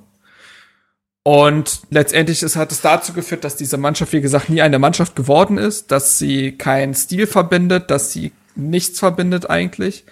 Und dass, dass, dass man vielleicht Labbadia, auch wenn das in, in weichen Faktoren endet, einfach vorwerfen muss, dass es eben nicht geschafft wurde, eine Mannschaft äh, zusammenzubauen und dass es auch nicht geschafft wurde, den Spielstil, die Spielidee vielleicht auch anzupassen. Also, ne, das musste ja irgendwie auch äh, ein Kompromiss dann vielleicht sein. Das wurde nicht geschafft. Ähm, die Gründe kann man als Außenstehender nie komplett bewerten, aber te- teilweise wirkten ja selbst die Verantwortlichen sehr ratlos. Wie gesagt, äh, im Sommer sind zentrale Stützen weggebrochen. Dafür wurden Spieler geholt, die dieser Aufgabe nicht gewachsen waren, weil sie entweder unerfahren waren oder neu oder sie keine Führungsspieler in so, in so einem Sinne sind. Und daran ist letztendlich, es ist zerbrochen und ich glaube, das hat dann irgendwann solch eine Eigendynamik angenommen, diese Abwärtsspirale, dass Bruno Labbadia, der viel versucht hat und der extrem viel gearbeitet hat, dann nicht mehr rausgefunden hat. Irgendwann machen Spieler vielleicht zu, es entstehen vielleicht äh, Überreaktionen, ich mache immer, immer mehr, obwohl die Mannschaft vielleicht weniger braucht, obwohl ich es nur gut meine. Also wie gesagt, so eine Eigendynamik hat sich angenommen, dass jetzt vielleicht mit Pál Dárdai nicht der bessere Trainer folgt, aber ein anderer, ein anderes Gesicht. Und das hat die Mannschaft eventuell gebraucht und das ist dann schade, dass es, hat, dass es dann nichts Persönliches und es ist nicht so, dass du einer Person den klaren Fehler anlasten kannst, aber Labbadia ist letztendlich Opfer der Entwicklung geworden. Das fand ich ganz interessant und zwar gab es wohl, ich glaube am Sonntag noch einen Livestream vom Hauptstadtderby, vom, vom, vom Inforadio, von dem Podcast mit Axel Kruse. Ähm, und da sagte Axel, dass ihm, also dass ihm so, dass er so gehört hätte aus den Spielerkreisen, dass Labbadia wohl zu viel ähm, Sitzungen gemacht hätte. Also irgendwie Also so ein bisschen, also zu viel äh, Theorie und äh, ja, dass ihm das, dass ihm, dass ihm das so ein bisschen auf den Geist gegangen wäre. Und naja, also anscheinend, ich glaube, da ist es einfach nicht rund gelaufen. Ich glaube, ähm, man hat irgendwann nicht mehr die gleiche Sprache gesprochen, ganz klar. Genau. Und äh, wie gesagt, wir haben es ja gesehen, egal welche Maßnahme, die Leistung von einem Cunha und einem Luka Bakio haben sich nicht verbessert. Und ja, wie gesagt, m- es ist kein gemeinsamer Boden geschaffen worden für diese, für diese Mannschaft. Und es ist ganz klar, dass ein Pál Dárdai, zu dem wir gleich kommen werden, das nicht mit Handauflegen alle Probleme verschwinden lässt. Es bleiben grundsätzlich Probleme in der Kaderzusammenstellung, die erst in den nächsten zwei, drei Transferperioden gelöst werden können, bestimmt. Ähm, das ist so und daran, wie gesagt, äh, ist ein Labbadia gescheitert, was nicht ganz verwerflich ist, aber wie gesagt, irgendwann spricht man nicht mehr dieselbe Sprache und es war letztendlich alternativlos, weil Hertha nicht nur an den eigenen Erwartungen vorbeigeschrammt ist, also nicht nur vorbeigeschrammt, also meilenweit ja umkurvt hat, sondern es jetzt tatsächlich in eine akute Abstiegs, in den akuten Abstiegskampf geht. Man kann über Köln, Mainz und Schalke lachen, aber der Relegationsplatz ist nur noch zwei Punkte entfernt und Mainz hat gegen Leipzig gewonnen. Da haben also Mannschaften schon verstanden, worum es geht und Hertha muss dort auch ankommen und ich glaube, da ist Labbadia einfach nicht mehr vorgedrungen und das ist dann so. Ja. Ähm, sollte Florian Kohfeldt irgendwann mal bei Bremen das, äh, äh, den Hut nehmen müssen, ähm, wie würdest du reagieren, wenn Bruno Labbadia auf der Matte stehen würde, der ja schon auch den H S V trainiert hat? Der war ja auch schon bei Bremen. Also ist ja nicht so, dass das, der ist hat das auch so? Eine Werder-Vergangenheit. Der war überall. Als, der war als Spieler. Ja, als Spieler, aber nicht als Trainer. Ja, ja. Ja, aber letztendlich hat er eine Bremer Vergangenheit. Okay, also okay, okay. Der wird ja, ja, ja. Das, der ist der, der wird ja jedes Mal in den Raum geschmissen, ähm, bevor Werder dann den nächsten U dreiundzwanzig Trainer hochzieht. ähm, geht ja auch der, der Name Labbadia immer durch den Raum. Äh, fünf Konrad, fünf Stück, glaube ich. Ah, der äh, ehemalige Kaiserslautern-Trainer. Wobei, nee, der ist inzwischen woanders, glaube ich. Ich, ich, ich weiß es gerade, glaube ich. Ich glaube, ich, glaub, ich habe es gerade tatsächlich nicht im Kopf. Doch, er ist jetzt gerade Werder, Trainer von Werders U dreiundzwanzig. Ähm, den will ich allein deshalb schon nicht haben, weil da irgendwann die, irgendwann wird Werder mal fünf Stück kassieren und dann wird sich die Bild die Finger reiben. ähm, von Hertha. Aber dann. Ja, es, ja, ja, bestimmt. Ähm, nein, aber es ist, Labbadia ist kein schlechter Trainer, nur ich bleibe dabei, dass Labbadia keiner ist für eine langfristige Aufgabe. Ähm, das ist jetzt dieser Grundtenor, den ja jeder irgendwie gerade auch in den Medien vertritt. Ne? Das ist ja auch das, was ihn so ein bisschen verfolgt. Aber es ist ja letztendlich auch immer so. Er hat dann am Anfang immer die, die Erfolge und man denkt sich so, ach guck mal, vielleicht ja diesmal. Und dann bricht aber immer unter seiner Regie irgendwann bricht's dann zusammen. Und äh, deswegen würde ich jetzt er gehört hier, halt auch zu dieser Riege. Würde ich jetzt hier aber auch eingrenzen. Ne? Ich meine, weil du jetzt auch sagtest, er hat es nicht geschafft, ein Team zu formen, ja. Aber es sind halt wirklich besondere Zeiten. Ich glaube, dass ohne Corona es deutlich einfacher wäre, das zu tun. Ähm, Und er Team ist ja bei Wolfsburg diesen nächsten Entwicklungsschritt ja gegangen ist. Da dachte man, da, da hat er zum einen es eben geschafft, kurzfristig den Abstieg zu verhindern. Und danach hat er eine Mannschaft geformt, die guten Ballbesitzfußball gespielt hat. Und die bereit für Europa war. Also da hatte man ja dann das Gefühl, ah, okay, er hat sich jetzt selber irgendwas nochmal drauf geschafft, dass er auch eine lang- längerfristige Entwicklung machen kann. Dann ist es menschlich mit Jörg Schmatke gescheitert. Wobei man sagen muss, dass da ist dann wiederum Labbadia nicht der Erste, der mit Schmatke dann irgendwann sich verkracht oder wo es dann, wo man halt merkt, na, geht nicht weiter.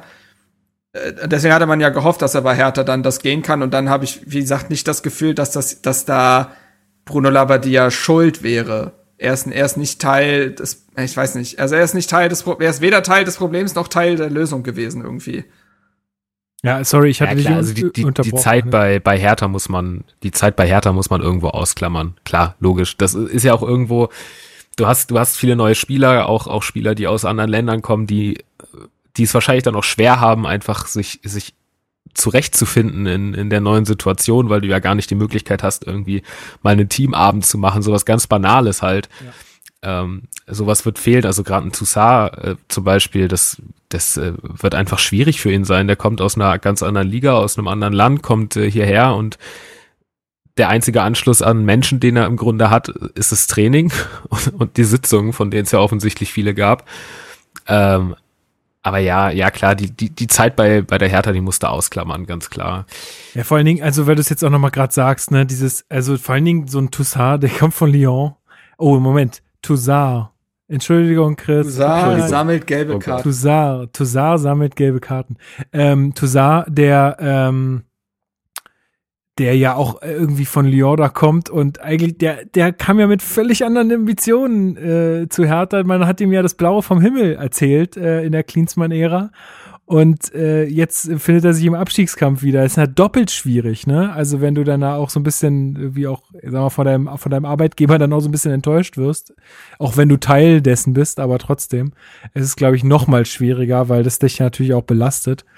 Ähm, Lyon ist in dem Jahr halt aus dem Champions-League-Halbfinale ausgeschieden. Ja, eben, ne? das, das meine muss man ich. Halt, äh, das, meine ich, ne? das muss man muss man sich mal auf der Zunge zergehen lassen. Ja, das ist es. Ähm, gut, dann äh, glaube ich, sind wir mit, mit Labbadia äh, auch so weit durch. Auch da sage ich, ey, nur das Beste für die Zukunft. Ich hoffe, dass er äh, dass er dieses, was du jetzt auch gerade ansprachst, da gebe ich dir natürlich auch ein bisschen recht, aber dass er das halt auch irgendwann mal überwindet und vielleicht einen Verein findet, der in einem besseren Zustand ist als Hertha gerade, ähm, und dann auch da Erfolge feiern kann. Ähm, gut, jetzt ist, äh, ja, also Marc, wie, wie war heute dein Puls so über den Tag weg? Wie, wie, wie ging's dir da so? Oh, nee, war alles gut. Nee, Quatsch. Also war war schon, man war schon sehr, sehr, sehr ungeduldig. ähm, weil ja auch Carsten Schmidt durch die Blume gesagt hat, dass heute der Trainer vorgestellt wird. Er meinte, ja, wenn Dienstag jemand die Mannschaft trainieren soll, wäre Montag ein guter Tag, um das festzuzurren. Ähm, ich finde aber, dass auf, also, äh, aufgrund der kurzen Zeit, das war ja natürlich immer die Frage, wer kommt denn jetzt, wer kommt denn jetzt, wird's jetzt die unglaubliche große Lösung, die man aus dem Hut zaubert, die man schon seit Wochen vorbereitet, oder wird's aufgrund der kurzen Zeit, die ja nach Labbadia bis Dienstag irgendwie ist, äh, wird's aufgrund deswegen, äh, aufgrund dessen ja eine interne Lösung. Und es war ja auch schon sehr wahrscheinlich, dass es Bruno, äh, Bruno Labbadia sag ich schon, äh, Pál Dárdai, wer auf Bruno, Bruno Labbadia folgt. Luno Bradavia. Nee, wie wird das was? Ja, genau. So. Und, ähm, aber ich habe ja schon gesagt, wenn Bruno Labbadia geht, braucht Hertha ja eigentlich wieder einen Bruno Labbadia. Also, ähm, man hat ihn jetzt in Form von Pál Dárdai bekommen. Also, äh, jetzt erstmal rein fußballromantisch ist das natürlich eine Wahnsinnsgeschichte. Ne? Also, gibt kein, äh, gibt kaum, äh, also eine lebende, größere Vereinslegende als Pál Dárdai. Rekordspieler, dann die viereinhalb Jahre als Trainer, sowohl den Abschiedskampf gemeistert, als auch dann äh, den Verein etabliert in der Bundesliga zusammen mit Michael Preetz. Und dann eben gegangen worden, als man das Gefühl hatte, man kann jetzt ohne ihn nach Höherem greifen. Und das ist ja dann schon eine bittersüße Ironie, dass man jetzt wieder bei Pál Dárdai ankommt und zeigt auch, wie, wie verschenkt diese letzten anderthalb Jahre sind. Wie gesagt, rein fußballromantisch ist das natürlich schön, und es ist auch interessant natürlich, dass er nicht nur den klassischen Feuermann, Feuerwehrmann geben wird, sondern ja auch bis Sommer zweitausendzweiundzwanzig bleiben wird, also anderthalb Jahre. Ähm, das wird, denke denk ich mal, ein Kompromiss gewesen sein, weil, äh, weil mein Gott, ich hab den Namen noch zu sehr drin. Ja, es ist noch zu, äh, zu, dr- zu sehr drin. Ich muss jetzt wieder in den zweitausendsiebzehner-Modus kommen, so ungefähr. Nee, das, äh, man, das zeigt ja dann vielleicht auch, dass Dárdai eben nicht nur der reine Feuerwehrmann sein will, sondern schon noch mal was aufbauen möchte. Und auf der anderen Seite, dass Hertha eben nicht die große Perspektivlösung auch parat hatte. Das wird so eine Mischung aus mehreren Dingen sein. Ähm, Zecke Neuendorf wird ihm assistieren. Auch das ist natürlich eine wunderschöne Geschichte. Auch er ist eine Hertha-Legende, der zuletzt die U dreiundzwanzig trainiert hat, der aktuell ja auch sein, seine A-Lizenz macht. Ich glaube, der ist im Mai fertig. Und Arne Friedrich übernimmt jetzt erstmal interimsweise die kompletten sportlichen Geschicke, da managermäßig.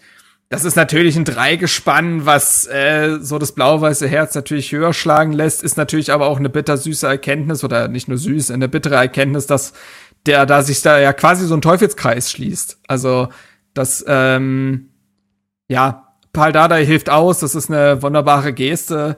Dass er, dass ihm viel am, am Verein liegt, ist ja, ist ja nun wirklich äh, ohne Zweifel.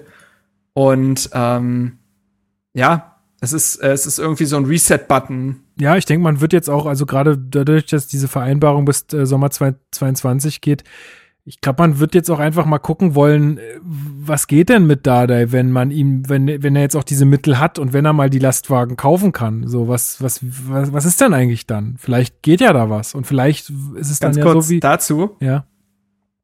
Es gab mal ein Zitat, das war ganz schön, jetzt auch in einem Artikel von Stefan Hermanns. Äh, wir sind ein Aus- und, also das Zitat Dárdai, wir sind ein Aus- und Weiterbildungsverein. Das ist unsere Philosophie, ob es einem passt oder nicht. Solange nicht jemand kommt und uns hundert Millionen Euro gibt oder Paris Saint-Germain komplett hierher verlegt, wird das, wird das so bleiben. So. Ne? Ja. Also vielleicht ist es jetzt soweit. Ähm, und dazu muss man auch sagen, ich meine, eher am Ende ist das doch die Halbwertszeit von, äh, von Verträgen im Fußball. Es ist, als wenn es jetzt nicht gerade bei Spielern ist, dann ist das doch äh, meistens auch, also wenn das jetzt absolut nicht funktioniert oder wenn wir jetzt so gerade uns mit äh, dem Torverhältnis vorm Relegationsplatz weghangeln äh, können, dann, äh, dann weiß ich nicht, ob man dann mit Pál Dárdai unbedingt weitermachen wird. Also das wird man sich jetzt halt einfach angucken müssen. Ähm, aber ich glaube, man wollte sich das auch einfach offen halten, mit ihm dann weiterzumachen, wenn es jetzt gut läuft. So, ich denke mal so ein bisschen, ist das, das würde ich auch nochmal damit reingeben in dieses Mischmasch von vielen Dingen, die da eine Rolle gespielt haben. Ja, aber äh, wie, wie siehst du denn das ein bisschen, als ein bisschen Außenstehender? Du, wir ziehen dich ja so langsam, aber sicher auf unsere Seite, Hannes, aber äh, wie, wie ja, man hat ein Cunha-Trikot, sagen wir doch mal. äh, hast du auch schon Tattoos auf den Oberschenkeln? Ich glaube, das ist äh, dann der... Nee, die lasse ich mir erst stechen, wenn ich wieder äh, im Amateurfußball tätig bin, und das mache ich dann zwei Tage vorm nächsten Spiel. Genau. Ähm, H O H auf die Knöchel. Ja, Hashtag, Hashtag H O H. Ähm, aber wie, wie, wie bewertest du denn das? Also, ich meine, das ist ja schon, schon auch fast einzigartig in der Bundesliga, so eine Konstellation. Ja gut, also, dass ich... Ähm, dass dass ich was ähm, ehemalige Offizielle im Verein angeht, ähm, jetzt nicht so abgeneigt bin nach der Ära Thomas Schaaf und Co. Äh, Werder ist da ja ähnlich aufgestellt, ähm, und deswegen finde ich solche Geschichten auch teilweise immer sehr charmant. Das ist natürlich immer so ein bisschen, man muss es auch immer ein bisschen mit Vorsicht genießen. Ich bin bei Dárdai tatsächlich sehr sehr gespannt, wie er sich wie er sich weiterentwickelt hat, ob man da jetzt vielleicht auch mal einen Unterschied sieht zu dem Fußball, den er, den er damals, damals, so lange ist es ja noch gar nicht her, aber den er vorher hat spielen lassen, äh, weil auch Trainer können sich ja weiterentwickeln. Ähm, was ich tatsächlich sehr, sehr schön fand, war ähm, bei WhatsApp mal wieder diese und bei Twitter diese ganzen, mal, mal wieder Hertha-Fans in, in etwas zu erleben, was nicht totale Resignation war, äh, weil äh, gerade bei euch, ich habe das ja mal, habe das jetzt, kriege das jetzt ja inzwischen hautnah mit. Äh, das war tatsächlich mal wieder sehr schön, da mal wieder so ein bisschen, so ein bisschen Euphorie entfacht zu sehen. Und äh, wenn, wenn das Ding funktioniert und Dárdai dreht das Ding jetzt komplett auf links, äh, das ist, glaube ich, das Beste, was passieren kann. Und wenn das jetzt in Anführungszeichen schief geht und man gerade so den Abstieg verhindern kann, dann kann man im Sommer zumindest in Ruhe äh, das ganze Ding wieder neu aufziehen. Also letztendlich kannst du damit halt wenig falsch machen eigentlich, und Dárdai kann, traue ich dieser Mannschaft durchaus zu, äh, traue ich durchaus zu, diese Mannschaft zu stabilisieren. Und äh, der Fußballromantiker in mir äh, tanzt. Ja, ich, ich tanze auch so tatsächlich ein bisschen emotional. Es ist wirklich so. Allerdings habe ich halt auch, also das, das wird sich jetzt halt zeigen äh, in den kommenden Wochen. Äh, kann Dárdai wirklich auch anderen Fußball spielen, oder werden wir seine berühmte Hintenrum-Scheiße, die ich, der ich gar nicht so abgeneigt wäre aktuell, ähm, wiedersehen? Also werden wir erstmal diese komplette Stabilisation wieder erleben, ähm, o- oder halt nicht. Also das, das wird jetzt halt so ein bisschen die Frage dann auch bis zum Sommer hin sein. Ähm, also ich Aber ich glaube, würde davon ausgehen, dass, dass man, also Es sind jetzt noch, es ist jetzt quasi noch gesamte Rückrunde zu spielen. Also es sind schon ein paar Spiele, aber in den ersten Spielen gehe ich ganz stark davon aus, dass man sehr viel Stabilisierung erleben wird. Ja, und dann vielleicht mal irgendwas darüber nachgedacht wird. Aber wie, man erinnere sich, wie oft hat man sich so schon innerlich mal die Frage gestellt, was wäre mit Pál Dárdai möglich, wenn er einen ganz anderen Kader da stehen hätte? Habe ich doch erst also, letzte, letzte Folge eine Mail vorgelesen. Äh, willst den Namen ja, gerade nicht verraten, aber, ja, aber damals, äh, ne, das ist genau, sind genau die Gedanken. Damals war André, damals war André Duda das höchste der Gefühle. So, was fußballerisch im Kader geht. Hast du zwischendurch einen Weiser und einen Lazaro gehabt, aber die waren halt auch Rechtsverteidiger. Also, es ist ja zum Teil schon noch viel von dem Kader da, den auch er hatte. Ne? Also, er könnte sich eine, eine Viererkette bauen, die er perfekt kennt, mit Stark, Torunariga, Plattenhardt und Pekarik. Andererseits hat er aber auch andere Möglichkeiten, wie eben einen Cunha, wie eben einen Luke Bacchio, der, wenn er denn bei hundert Prozent ist und Bock hat, auch ein guter Fußballer sein kann. Er hat einen Cordoba und so weiter. Also das, ähm, das, da stecken jetzt zwei Charakter in dieser Mannschaft drin. Wie gesagt, auch er und Zecke Neuendorf ähm, werden nicht über Nacht eine Mannschaft aus diesem aus diesem Haufen bauen können. Das, das ist einfach unmöglich. Sonst hätte das ein Labbadia vielleicht auch geschafft innerhalb von der Hinrunde. Aber es ist, wie gesagt, eine andere Herangehensweise, es ist eine andere Ansprache, es sind andere Trainingsmethoden. Also allein das kann ja manchmal schon dazu führen, dass Dinge plötzlich ineinander, sich ineinander haken. Und man muss ja auch immer sagen, sportlicher Erfolg ist der beste Kleber überhaupt. Gewinnt man zwei, drei Spiele, sind das plötzlich die besten Freunde, und dann kann man Doppelpass spielen und hey und da. Also das, das hat man ja schon oft erlebt. Also das bleibt, es bleibt dann trotzdem das Problem, dass man im Sommer gewisse Dinge nachjustieren muss, gar keine Frage. Aber sportlicher Erfolg ist, wie gesagt, der beste Kleber. Und wenn man das schafft, indem man einfach vielleicht da eine andere Spra- Ansprache hat und der Ball dann vielleicht doch mal zum eins zu null in die, über die Linie rollt, das kann passieren. Und dann geht die Eigendynamik in die andere Richtung. Es ist möglich. Es kann aber auch sein, dass man weiter herumkrebst. Es ist jetzt aktuell alles möglich. Aber Pál Dárdai hat zumindest schon mal bewiesen, dass er eine Mannschaft wieder aufrichten kann. Genau, mit dem Blick auf die Uhr, also ich denke, es wäre jetzt halt auch re- recht viel Spekulation, was jetzt passiert. Ich glaube, das muss man jetzt einfach mal abwarten. Ich denke, wir haben jetzt ganz gut dargestellt, dass wir dem nicht abgeneigt sind, so wie es jetzt läuft, weil wir jetzt glauben, dass es für diese ganz spezielle Situation die beste Möglichkeit war, die man jetzt ge- gezogen hat und auch da Glück hatte, dass ein Dárdai sagt, er macht's. Ähm, aber alles, alles Weitere müssen wir jetzt halt dann auch sehen. Irgendjemand hat gerade noch so geatmet. Ein Satz vielleicht ja. noch. Mhm. Ein Satz vielleicht noch, ähm, wie gesagt, Zecke Neuendorf, auch eine schöne Geschichte. Jetzt wird es natürlich spannend sein. Pál Dárdai hat man natürlich immer mit Rainer Widmayer als Co-Trainer erlebt. Und da wird jetzt spannend zu sehen, weil man ja immer irgendwie dieses Narrativ galt, äh, Widmayer ist der Taktikexperte, Dárdai eher für die Ansprache zuständig, in welcher äh, Verteilung dann auch immer, in welchem Verhältnis. Wie das dann auch bei Zecke Neuendorf aussehen wird, den man ja eigentlich immer so als Berliner Type, wie auch im Intro zu hören war, wahrnimmt und äh, ne, so der Kasper und bla bla bla. Aber wie gesagt, der der der ist jetzt auch schon ernstzunehmender Trainer. Also wir haben, ähm, da können, den kannst du ja vielleicht auch verlinken. Wir haben auf unserer Website auch äh, im September tatsächlich einen Artikel veröffentlicht über die Arbeit von Zecke Neuendorf als U dreiundzwanzig Trainer bei Hertha. Und das lässt sich schon sehen. Also es ist natürlich ein ganz anderes Niveau, aber er lässt da, hat er auch sehr variablen, mutigen Offensivfußball spielen lassen. In, in Dreier, in Viererkette. Also der hat taktisch vielleicht auch schon was drauf und Ideen. Und den darf man da vielleicht auch nicht konstant unterschätzen aufgrund der Art, wie er halt Berliner Schnauze mäßig immer alles runterbricht auf, aufs Einfachste. Der wird im Training auch schon Inhalte vermitteln können. Und das wird aber spannend zu sehen sein, wie viel man sich da traut und wie das Verhältnis da sein wird. Ja, bin ich auch ganz gespannt. Erstmal glaube ich, dass, dass die eine ganz gute Ansprache haben. Ich hoffe, die, die Jungs nehmen das gut auf. Gut, dann geben wir noch einen kleinen, einen kleinen Ausblick auf Frankfurt, die ja äh, Arminia Bielefeld. Putzen war weg. Sogar auf der Alm, glaube ich, ne? Die haben äh, auswärts gespielt, fünf zu eins, weggeputzt haben. Ja. Ähm, stehen jetzt gerade auf dem Europa-League-Platz ähm, mit dreißig Punkten. Also gar nicht, ja, sind, glaube ich, so, was das angeht, voll im Soll ähm, mit, mit ihren sind Vorhaben. Halt richtig in Form. Genau, der Jović ist wieder zurückgekommen zu denen. Ist, ist das richtig? Bin ich da korrekt der, informiert? Das ist richtig, der hat auch schon drei Tore gemacht. Scheiße, ja. Mann. Naja. Also ich sag mal so, ich sag mal so, Frankfurt hat seit dem zwölften Spieltag nicht mehr verloren. Das sind eins, zwei, drei, vier, fünf, sechs, sieben Spiele und fünf davon waren Siege. Die sind einigermaßen in Form. Also es ist tatsächlich so, dass Frankfurt äh, gerade richtig gut drauf ist. Und vor allen Dingen offensiv hast du da halt einen Kostić, du hast einen André Silva, der schon vierzehn Saisontore hat. Du hast einen, jetzt einen Luka Jović, den du mal locker von der Bank bringen kannst. Hast aber auch im Mittelfeld spannende Spieler wie ein Debrissot, der jetzt erst ankommt und dieser dieser äh, Kreativspieler ist.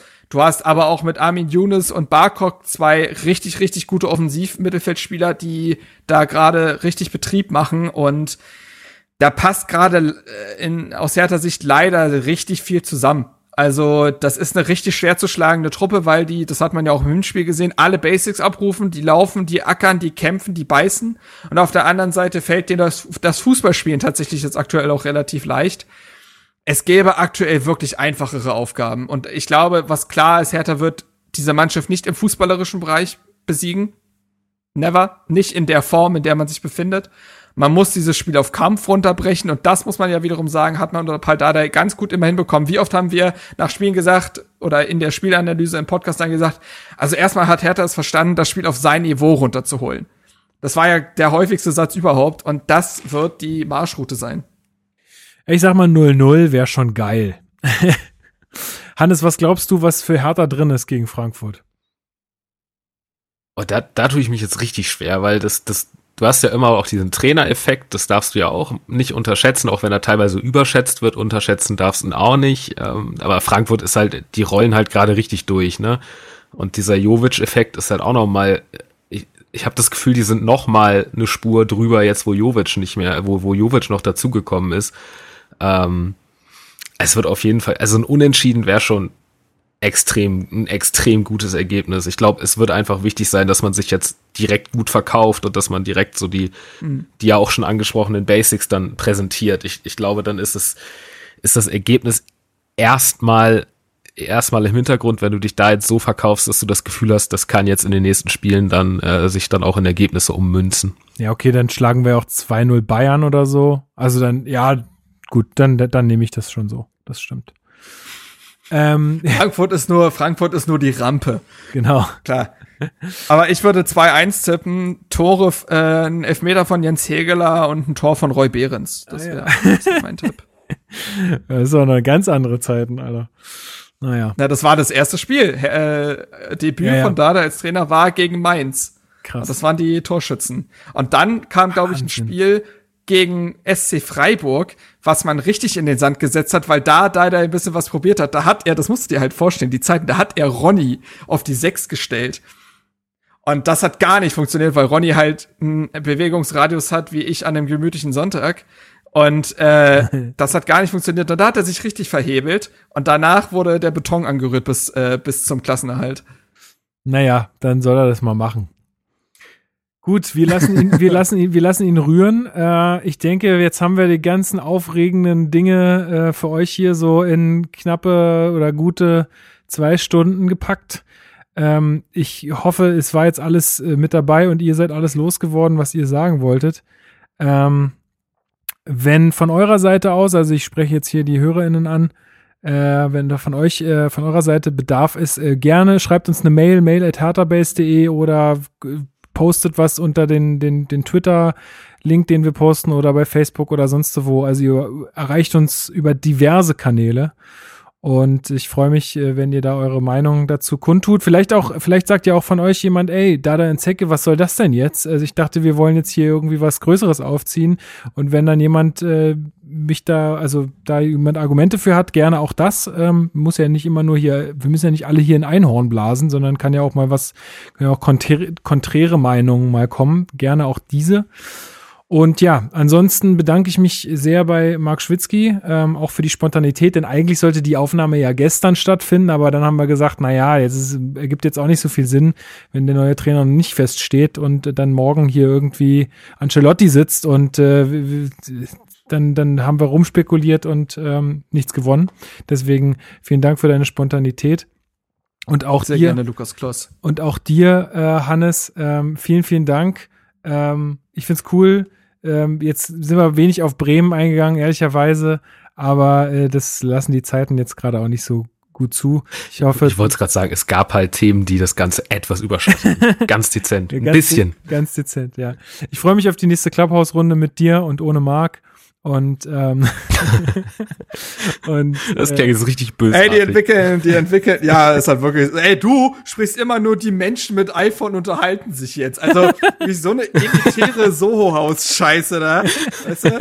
Ähm, aber die entwickeln ja gerade die Android-App und dann komme ich darauf und beleidige euch, euch, euch komplett weg. Und yeah. dann können wir, dann. Bis dahin ist es tot. Genau, bis dahin ist es schon bis wieder. Dahin, bis dahin rede ich mit Carsten Maschmeyer, Toni Kroos und Timo Werner über die Extrameile und wie man performt. Oh, kein Scheiß, den Talk hat's wirklich gegeben. Ja, es mal, gibt, es gibt echt, mal. es gibt echt verrückte Sachen da. Also es ist schon wirklich manchmal sehr, sehr skurril. Auch einfach mal achieven, Leute. Auch einfach mal performen. Auch einfach mal, auch einfach mal machen. Genau. Nicht, nicht nur belieben, auch mal dreamen und, äh, auch mal machen. So. Gut. Also, äh, mir bleibt nur noch zu sagen, ähm, vielen, vielen Dank für euer Ohr, dass ihr uns alle so fleißig hört, dass ihr uns abonniert, dass ihr uns teilt, dass ihr uns schreibt. Es ist mega, mega geil, auch in so schweren Zeiten für den Verein. Aber das, das ist echt cool, dass man, also ich glaube, wenn ich das alles nicht hätte, dann wüsste ich auch schon nicht mehr weiter. Also, also sowohl Hertha Base als Gruppe, als auch die ganzen Leute, die das lesen und kommentieren und da ja. mitmachen. Das ist, glaube ich, so das, was, was Hertha für mich am meisten bedeutet irgendwie gerade. Und äh, das ist schon mega, mega geil. Äh, Ich hoffe, dass ihr alle gesund eine bleibt. Kurze, ja. Eine kurze Werbung würde ich vielleicht noch, noch mal machen. Gerne. Äh, Luis Richter äh, und ich hatten ja f- vor ein paar Monaten den, ähm, den Twitter-Account Es war ein Pál ins Leben gerufen. Und naja, jetzt muss man eigentlich sagen, es ist ein Pál. Also das ist, äh, es ist jetzt etwas schwieriger, in Nostalgie zu schwelgen. Trotzdem haben wir natürlich die ganze, die ganzen Entwicklung der letzten Tage oder ja, ist ja heute erst bekannt geworden, äh, zum Anlass genommen, da wieder ein bisschen mehr rauszuhauen. Es gibt wieder sehr viel Inspiration. Also wenn ihr wollt, könnt ihr da ja mal folgen. Es sind so kleine nostalgische Kurzgeschichten, wenn man so will, die wir da veröffentlichen. Zuletzt eher Luis, so ehrlich bin ich, der Mann ballert gerade. Und äh, da könnt ihr ja mal vorbeischauen, wenn ihr wollt. Auf jeden Fall macht das. Das ist wirklich, da verdrückt dir die ein oder andere Träne. Es ist so. Gut, also ich wollte noch sagen, bleibt alle schön gesund, bleibt alle zu Hause, ähm, damit wir das alles jetzt langsam mal über die Runden kriegen. Äh, wäre mir sehr wichtig. Und ansonsten, wie wir das jetzt immer so machen, hat unser Gast das letzte Wort. Äh, ja, ich, ich hoffe sehr, dass äh, sowohl Bremen als auch Berlin sich jetzt die nächsten Wochen und Monate da unten wieder rausboxen können.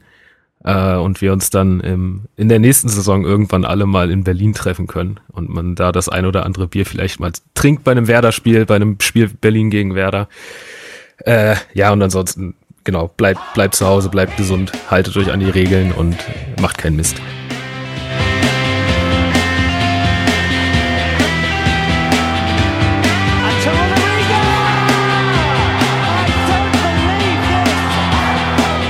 don't believe this. I guess I've been on